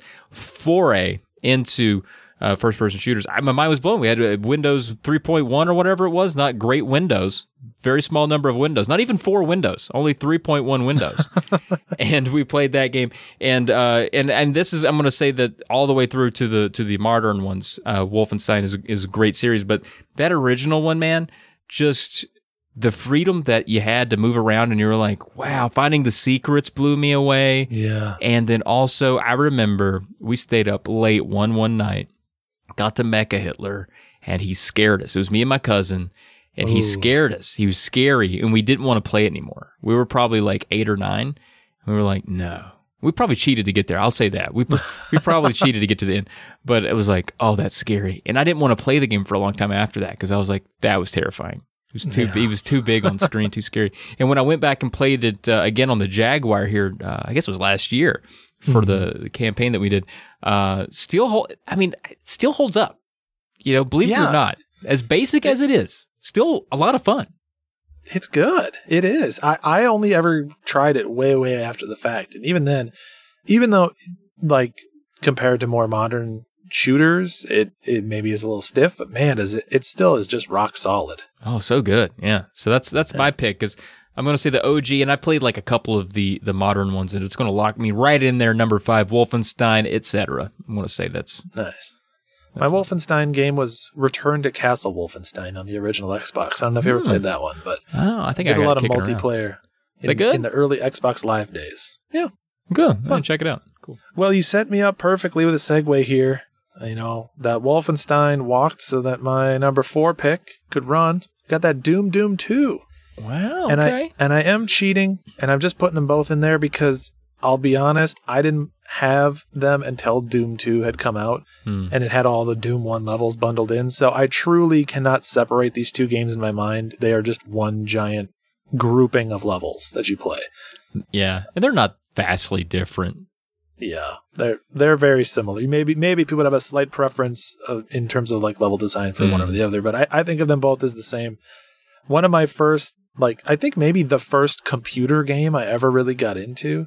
There's a couple early computer games that were really pivotal to me, but I think Doom 2 might be the very first one that I really, um, like like thought of the computer as a place where I could sit down and play games seriously which I know is kind of the opposite. Most people start on PC that are a little bit older than me, but yeah, just again, just like Wolfenstein holds up super well, still tons of fun. Uh, basically easy to pick up and play today. I mean, makes sense. They're they're porting these things all over the place. You can play them on your old Switch and whatnot. So yeah, a lot of fun. And uh, I actually was given the opportunity back in the day too to play with some PCs hooked up in a friend's basement, land up doing some multiplayer Doom, which is I think a lot less common, but dang if that's not fun. Man, I have actually done that with two Jaguars. Believe it or not. Oh my god. I didn't even know that there were two Jaguars. well, they got mine and yours, but no, you can you can do uh, multiplayer uh, Jag Doom. I've done that before, uh, and it's everything you want it to be and more, minus the music. Nice. Okay, my number four. I'm lumping two Call of Duties together because this was that my my Call of Duty heyday, w- which is everyone's Call of Duty heyday, which is college, and so Modern Warfare and World at War were my roommates, and I played the shit out of them, and I played uh, World at War to the point that's like the that is my that's my online gaming peak was World at War. I was winning maps all the time. I was a I was a duty bro. I was just duty broing. Yeah. and I would go and there was this one level where I hung out. I camped. I was a camper. Fuck you. I camp. Fuck you. if you can't beat my KD, you camp. Okay, if you want to, you know. But there was this one level where you could hide under a porch, and I just, oh, I was just a monster under that porch. Oh, I was killing everybody, and I would just rack it up, boys. And I, I, I love that so much. So that was like my, uh, and that was also like my first like real online gaming experience. Before that, I think I'd maybe played just like a couple like Madden games or something like that. Never really figured out how to get into online gaming because all of my friends were either really, really good at the games they played and the barrier of entry to me seemed too steep. And I was like, I don't want to play your Counter Strike. You're too good and too serious. I kind and so Call of Duty was my like, all right, I'm gonna, I'm on the internet, I'm by myself, I got my headset on. all right, no one's listening, no one's in the house, it's just me. Okay, connect to a room. What do I just wait in here? There's a lobby. Okay, all right, we're getting started. I'm gonna run around. Oh, I shot somebody. Oh, they mad? Oh, I hear them cussing. I hear them cussing. Oh dear. Like it was my first. It was great. Oh my god, that's awesome. I, you, I was also many people don't know this about me or wouldn't expect it. I was also a big uh, Call of Duty person, big Modern Warfare, Modern Warfare Two era. I was, you know what? I was hitting those KDs. I was getting those nukes. All right, I was getting my 25 kills and dropping those nukes on folks. All right, and, you know, I'd run around. I'd have my my little knife build that I'd be doing. Oh, No, I didn't take you as no. a duty bro at any point in your life. This is great. It's good to come out Yeah. as a duty bro. It's okay. Yeah, that, that's a solid runner up for me. It almost made the list. Uh, I bumped it out for Halo, but they both kind of serve similar, Yeah. like intense multiplayer memories, just at slightly different times in my life. Exactly. My number, we're on number three. Mm-hmm. Mm-hmm. Number three, you set me up for this again. It's almost like you planned it, and he didn't. This is the only. This is the only part of this entire podcast that he can't see what I'm about to say. It's true. Is this is this top five? Titanfall two. I think Oh. the best modern shooter campaign. It is incredible. It is It's good. so well done. Just just action from from A to Z, man. Super fun. It feels like if you took a Call of Duty campaign, which I think the campaigns in Call of Duty games are always pretty fun. Like they're Yeah. like scientifically engineered to just trigger dopamine in your brain Yeah, they really are. Yeah. and and just take that and then Uh, you know just spice it up with a little bit of like weird technology mm-hmm. some kind of gimmicky cool little future tech. It's just yeah it's really really good. It's it always makes me sad that this game like dropped to like three dollars used and then just stayed there as the cheapest game ever when it's just sitting there hiding in plain sight as the best modern campaign for a shooter that there's ever been. I know. I think I think what kills it is the Titanfall name. I think Yeah. that they they needed to because it's basically a, it's com- almost a completely different recipe than the first game. They should have just taken it a completely different direction. We would have had a franchise on our hand, but I think it I think it killed itself by its name. Yeah, it's a tragedy. Please, so this is my call to action for all of you. I want to see some Titanfall 2 beat tweets next episode. Please. Please, it's so it's not long either. It's No. It's one of those games that's so it's frustratingly short because you're like, oh, I love that. Oh, it's, oh, it's over. Oh, boo. Yep. Oh, boo. You'll say you'll say Oh, out loud as you're typing your beat tweet. You'll be like, ah, boo. Damn. Okay, my number three. Good choice, by the way. And of course, that was my honorable mention. I couldn't fit it in here uh, because taking up my number three spot, Sniper Elite. Now, I know what you're thinking. Whoa. Trav, what is it? Are you digging through the bargain bin at Kmart for these games? Like, no, no, no, no, no. I was gonna say Sniper Elite's the type of game I get in a lot that I bought for I other know. games. So And- I'm I'm here for it. Tell me about this game. it's almost like the, I mean, the, the franchise is still going strong. They just released a new one. But these Sniper Elite games, people are overlooking them. They see those. You're right. They see them in the lots. You'll see that. You'll see some Maddens and like, uh, like a like a, a like a table tennis game, and you'll see like an old ba- basket, and, and, and then the NBA 2K11, and you'll see Sniper Elite, and you'll scroll through there and be like garbage. But what I see, I see that oh. Sniper Elite, and I say, God damn, that's a fucking good lot right there, boys. Because the Sniper mm. Elite games are great. Now I've only played three and four, and I'm definitely going to play the, the new one that's out. But what I love about these games is that they kind of know their place. They don't try to do too much. Each series, they're like, look, we know what you want to do. You want to shoot a guy from really far away, and you want to see if you hit him in the nuts. Okay, and we, we got you. And it's great because the thing I love about it, they they don't they have a story, but they like you don't care, we don't care. The story's dumb. It the cutscene's immediately skippable, almost too skippable. Like if you breathe anywhere near the controller, it throws you back in. And the recipe is, and I'm I'm taking from your uh, unsettling laughter. You've not played one of these, but they give you a pretty big map, and they say, uh, just you know, uh, kill everybody, and uh, we'll talk to you in a minute. There's no like, there's no like forcing you to do certain things. You don't have to d- meet certain objectives. It's just like there's a bunch of bad dudes. You're at point A, get to point B, kill all the bad dudes. Okay, we'll talk to you in a little while. And you're just on this map, and you got to find them all. You got to find them all, kill them all, and you're done. And the the really funny thing about it is the kill shot cam is great. It's kind of the uh, it- it's probably been popularized in other games, but it's one of those that if you if you pull off a really good shot across the map, maybe 200 yards, and you're impressed with yourself, you're like, holy fuck, because you're adjusting for wind and stuff. It will, it will do one of those things where it stops, follows the bullet through the air, does the X-ray kill cam, shows you like you got them in mm-hmm. the in the helmet, not and see them not flip them backwards or something like that. Maybe you got two guys, you got one guy through another guy, or you got him in his wiener, and you're like, ah. fuck yeah, I got his wiener. Or maybe maybe he's like behind a staircase and you could barely see his wiener, and that's all you can see his wiener, and then you get his wiener. And when you're shooting his wiener, you're like, man, I hope it does the X-ray kill cam of me shooting his wiener. And the game is programmed to be like, give them all wiener kill cams if they want wiener kill cam. it's so fun. It'll boost your confidence. You'll think you're really good at shooter games because it's so like, wow, good shot there, man, and just zooms in on it. Yeah, it's so good. I recommend those games for a good time. They're they're about nine hours. The campaigns are super duper fun, and it's not all sniping. Obviously, that's a big part of it. But another big part of it is it has like a Call of Duty kind of feel too. You can run around, pick up you know, machine guns, and shoot guys and that kind of mm. thing. But you always have the upper hand when it's sniper time, and it's great. Interesting. Yeah, I'm very. I'm actually very curious to try it. I've always wondered about those games because I was like, I knew the concept was, you know, it's focused on the sniping, and I always thought like, well, if if I'm just sniping, how can they make that last longer than like one or two hours? It must just be, just be in and out, and you're done. But I, I didn't realize that there was moving or other guns. Oh yes, and it, they do have modes if you do play two player. Uh, one last thing I'll point out, uh, and I think it it is actually level types in the campaign itself, but two player it's kind of fun where you have to provide cover for someone as a sniper. So somebody somebody else has to go from point A to point B, and you have to kind of protect them from other other guys. They do that quite a bit. That's always fun. Good pick. Good pick.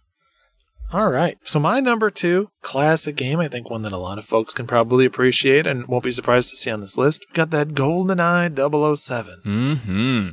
on the N64. I was an N64 boy. I was the perfect age to be obsessed with this game. I had never even seen the movie. I still have never seen the whole movie all the way through. I've seen bits and pieces here and there, but uh, I love this structure of shooter campaign, and God, I wish it would come back, where it's objective based in kind of like a small sandbox level, and the harder difficulties introduce more objectives in addition to introducing like tougher enemies with more health and less body armor and stuff like that. I just think that it makes for a very interesting style campaign. I think it's, I think that uh, after like the Call of Duty blockbuster campaign, sort of like playing through an action movie, stole the show, that this basically died on the vine and we haven't really seen anything like this in a long time. And I, I think it's ripe for a comeback. I wouldn't be surprised for some studio somewhere, even if it's an indie studio, to release a game that really follows this formula and for it to be a hit because I think a lot of people are like me hankering for that that type of game. So yeah, I mean, and of course I could sit here and speak to the multiplayer and having played tons of it when arguing about who gets to play as Odd Job and all that stuff, but I think it's just for for someone who like me was a child of the '90s. Uh, it's basically impossible not to love Goldeneye. Man, I, that's a solid choice. What I expected out of you, of course. My biggest and most shameful confession in life is having not experienced that in its heyday at all. And I have to this day no real um, reference for the multiplayer in that game. And I, it's probably not something I could play now and appreciate as fully as someone from the day could because I'd be like, oh, this Yeah. is just, this is just bad Halo. This is just bad, man. Can you even jump a bunch? You can't. Ooh, like I wouldn't it'd be different, but uh, I can appreciate the the whirlwind that it was at the time, especially the paintball stuff. You got paintball in there. That's kind of fun. Oh yeah, Man. so fun. I never watched the movie either, so don't feel bad about that part. All right. um, my number two, just a bunch of dooms. I'm just lumping all Just- the doom. Yeah. Are we, are we going all the way from them original Dooms straight through them them Right. Eternals? Well, I've technically only played three of them. I played Doom 1, Doom 2, and Doom 2016. And uh, I think I think they all fit in here pretty well at number two. I think when it comes to the retro stuff, the Doom, um, the original Doom is probably my favorite. It's got a uh, sort of it's got a metal vibe, you know, and that carries through to the remake in 2016 that had Mick Gordon soundtrack on it, which to this day I will bop. When- I mean, I don't, I don't, I don't bop to it, but I get, I'm happy to put it on and get a little bit scared. yeah, whenever I'm chasing a victim through the woods, that's what's that's what's in my JBL headbuds. In Asheville, Virginia. In North Carolina, North Oh, Carolina, North Carolina. Asheville, sorry. North Carolina, down there. But uh, yeah, I love so the first two great. You don't have to talk about those a lot, but the man, the 2016 game blew me away. I had never seen a game really hit all the marks for a remake like that one day because everyone was really worried about it, and rightfully so. Everyone was like, "Come on, you can't, you can't remake that. That's too, that's sacred stuff. That would be like remaking Wolfenstein. Come on." What are you dumb?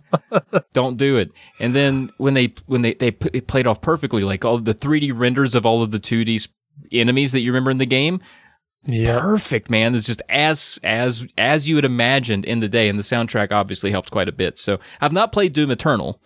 I need to do that.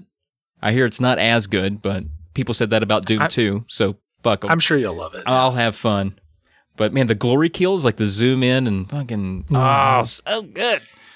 The thing I always remember in 2016 is I didn't realize that there were going to be these hidden bonus levels in Doom 2016. And the first time you find one of those hidden oh, bonus Oh, levels yes. and you walk into the 3D rendition of one of those classic Doom levels, oh, get out of town, buddy. So good. An, an overload of nostalgia. Have you ever played any Doom VFR? No, I have it, but I haven't popped it in. It yet. will make you sick. This is someone that I Sweet. never get sick at VR stuff ever.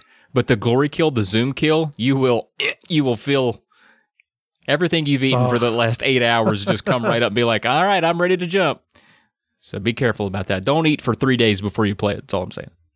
That's a shame. You'll be That's lightheaded, but you'll be better for it. That's good. All right, well, it's time for number ones. It's, it's one o'clock on the old top five list, and I think you probably even could have picked up hints all throughout us talking in this episode. Uh, various things I've said could lead you to this conclusion. Just seeing the structure of my list and my number two, I don't know that it'll be too big of a shock to tell you that my number one shooter is Perfect Dark. Oh wow, Not- yeah, I saw that. Writing was on the wall. I know what you're thinking. What what about Perfect Dark Zero? That 360 launch banger. Yeah, where I'm like, everybody's coated in Vaseline, and you're like, why does everything look so slick? it's, it's so shiny. Did everybody just have a little bit of a rash? Uh, but for all the reasons that I was praising GoldenEye, that same mission structure and everything, I think Perfect Dark basically just took that and one upped it. I really liked the the Carrington Institute that you can run around in, kind of this hub world, which was pretty novel for the time. All the guns in Perfect Dark are so interesting, and they the fact that they all have secondary firing modes that so fundamentally change how they work is so cool. You know, weapons like the Far Sight are classic. It even had like early mysteries that uh, was like some of the first times I remember scouring the internet to try to figure out what was going on with all the cheeses that were hidden in every level, which ultimately I think just turned out to be an Easter egg or something. But like uncovering how to get all those. Perfect Dark is also one of the first games I remember speedrunning to get all the Oh wow. um, uh, unlock all the cheats and stuff by speedrunning all the different levels on different difficulties that in GoldenEye too. But yeah, I think that Perfect Dark is kind of just a, a slightly better GoldenEye all around. I also spent more time with my friends playing Perfect Dark's multiplayer because you could do all those sim bots and set up different AI bots with different logic. You know, ones that'll never shoot you, ones that'll always hunt specific people down, stuff like that. All that combat sim stuff was just so fun. So yeah, Perfect Dark, awesome, great soundtrack too. Wow, nice pick. I got to say, I did not see that coming. I really didn't. I didn't know what to expect. You burned through a lot there in your top five, where I was like, okay, well, I don't know what's going to be. I, and I didn't expect it to be Perfect Dark. It's not one that I hear you talk about a ton. If anything, I would have expected GoldenEye to be of the two of those to be your number one. So I've got to ask you: Do you have uh, a good inclination of what my my number one will be? Ah, what would your number? You know, before we kind of laid out our ground rules, I just kind of assumed Far Cry was going to be a number one pick here. And you're going to say, yeah, every Far Cry game. But I feel like maybe you open worlded them out of existence for this list. Oh, buddy, I did not. I think Is it the Far Cry? I think they're primarily a first person shooter game. They don't they don't give you a I haven't played them, so that's not my call to make. But heck yeah, Yeah, buddy. I mean, there's a little bit of I don't know. It's it's def it leans way into the first person shooter part of Okay. of, of of everything else that it does. But yeah, man, I love those games. I mean, they do have the open world uh, element to it, but it's all survival, and you have to find weapons to survive. You're on your own out there on these dangerous islands, and all those games. And I played uh, three, Blood Dragon, four, Primal. Five. I still need to play New Dawn at six. I've not played any of those early boys. I've not played, you know, Far Cry, Far Cry Instincts, or Far Cry Two because I wasn't introduced to them until three. So I'm wondering how they hold. But three and on, I think, are up my alley. I I enjoy that so so much. I've heard a lot of people talk about two in a way that makes me really want to check it out. But I think it also has a reputation of being like the black sheep of the series that Mm, you may not enjoy as much if you like the more modern ones. right, Um, right. as as you were running through that list, though, I was just impressed at how well they have stuck to their numbered game, Mhm. side game, numbered game, side game. I forget Far Cry Instincts even existed. Yeah, and there was actually no side game between two and three. They took a little bit of a hiatus there, but and, and I'm not familiar with Far Cry the the first one or there's Instincts and then there's a couple Instincts DLCs I guess and then Far Cry Vengeance and then Paradise Lost and then two. So there's a big group between 2004 and 2008 where I'm like some of those might just be on your phone. I don't know what those are, but uh, from three on, that's all me, and uh, I do love those games. I'm I'm really excited. I have six, and it's still in the seal, but part of me is like, I need to play New Dawn because I have that too. We need to go ahead and knock that out. So I'll probably run through it. It's one of the few franchises that I do make a point to to get and, and get on immediately. So it's weird, but I like them. Yeah, I'm, I'm happy you do. I think of you. You're my Far guy. All right, Ah. you're the one that I turn to for the Far Cry recommendation. Man, I just I'm I'm afraid of the gosh dang snakes. Though it's and it's one of the only games that I play that I know has snakes in it, which is weird that it would be my one kryptonite. But if I I can hear a snake hiss in that game like a son of a bitch, man. I know I know the sound bite that they use. I can then I hear a. I'm like, oh shit! Burn down the forest. Uh, he's he's afraid of snakes, and yet he chooses the only AAA franchise to consistently and reliably always have snakes. Maybe the highest fidelity snakes in the gaming industry. And he just keeps coming back I know. for more. I part part of me wonders if it's if that isn't the rush that pushes me through those games. like the real fear that I experience. It's real fear. There's palpable fear. When I hear a snake, I do. I lock. I'm like, okay, all right, we got this, and I firebomb the ground until I find them. It's like Snake Hunter for me. It's my it's my way to get back at snakes. I don't hurt any real snakes, but any snakes that Ubisoft makes, I murder. And that makes me feel good. fair is fair. gives me some control over snakes. But that's going to be our episode, man. What a good one. Good list by us. Uh, we only we only converged on Doom, I think, in the list. We we talked about Titanfall too, but Mm-hmm. we eight unique, basically for the most part, FPS games there. So folks got if we didn't we didn't share anything here that uh, was we didn't unearth any hidden gems. But please, Titanfall two, I think that's probably the one you haven't played. Yeah. Do it. Yeah, please do. 100%. And I welcome and look forward to all of you writing in and saying, Where the fuck was Half Life 2? Oh, yeah. What the hell are you guys doing? Well, come at me, bro. Yeah, I like it.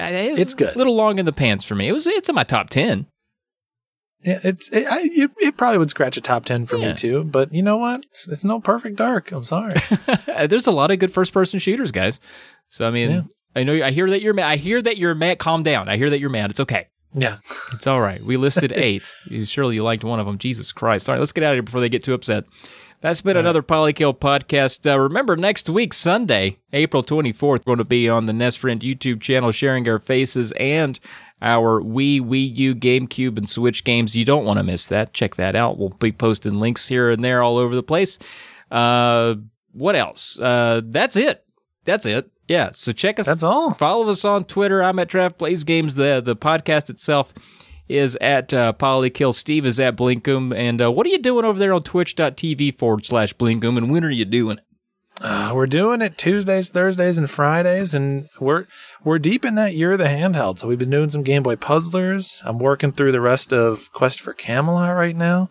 And then we've got some other, you know, I like to tease, not gonna give too much away, but we've got some good GBA Game Boy Color stuff lined up. It's it's, a good time to be playing handheld games via a weird pseudo Nintendo Switch dock for the Analogue Pocket on my computer monitor with an Xbox controller.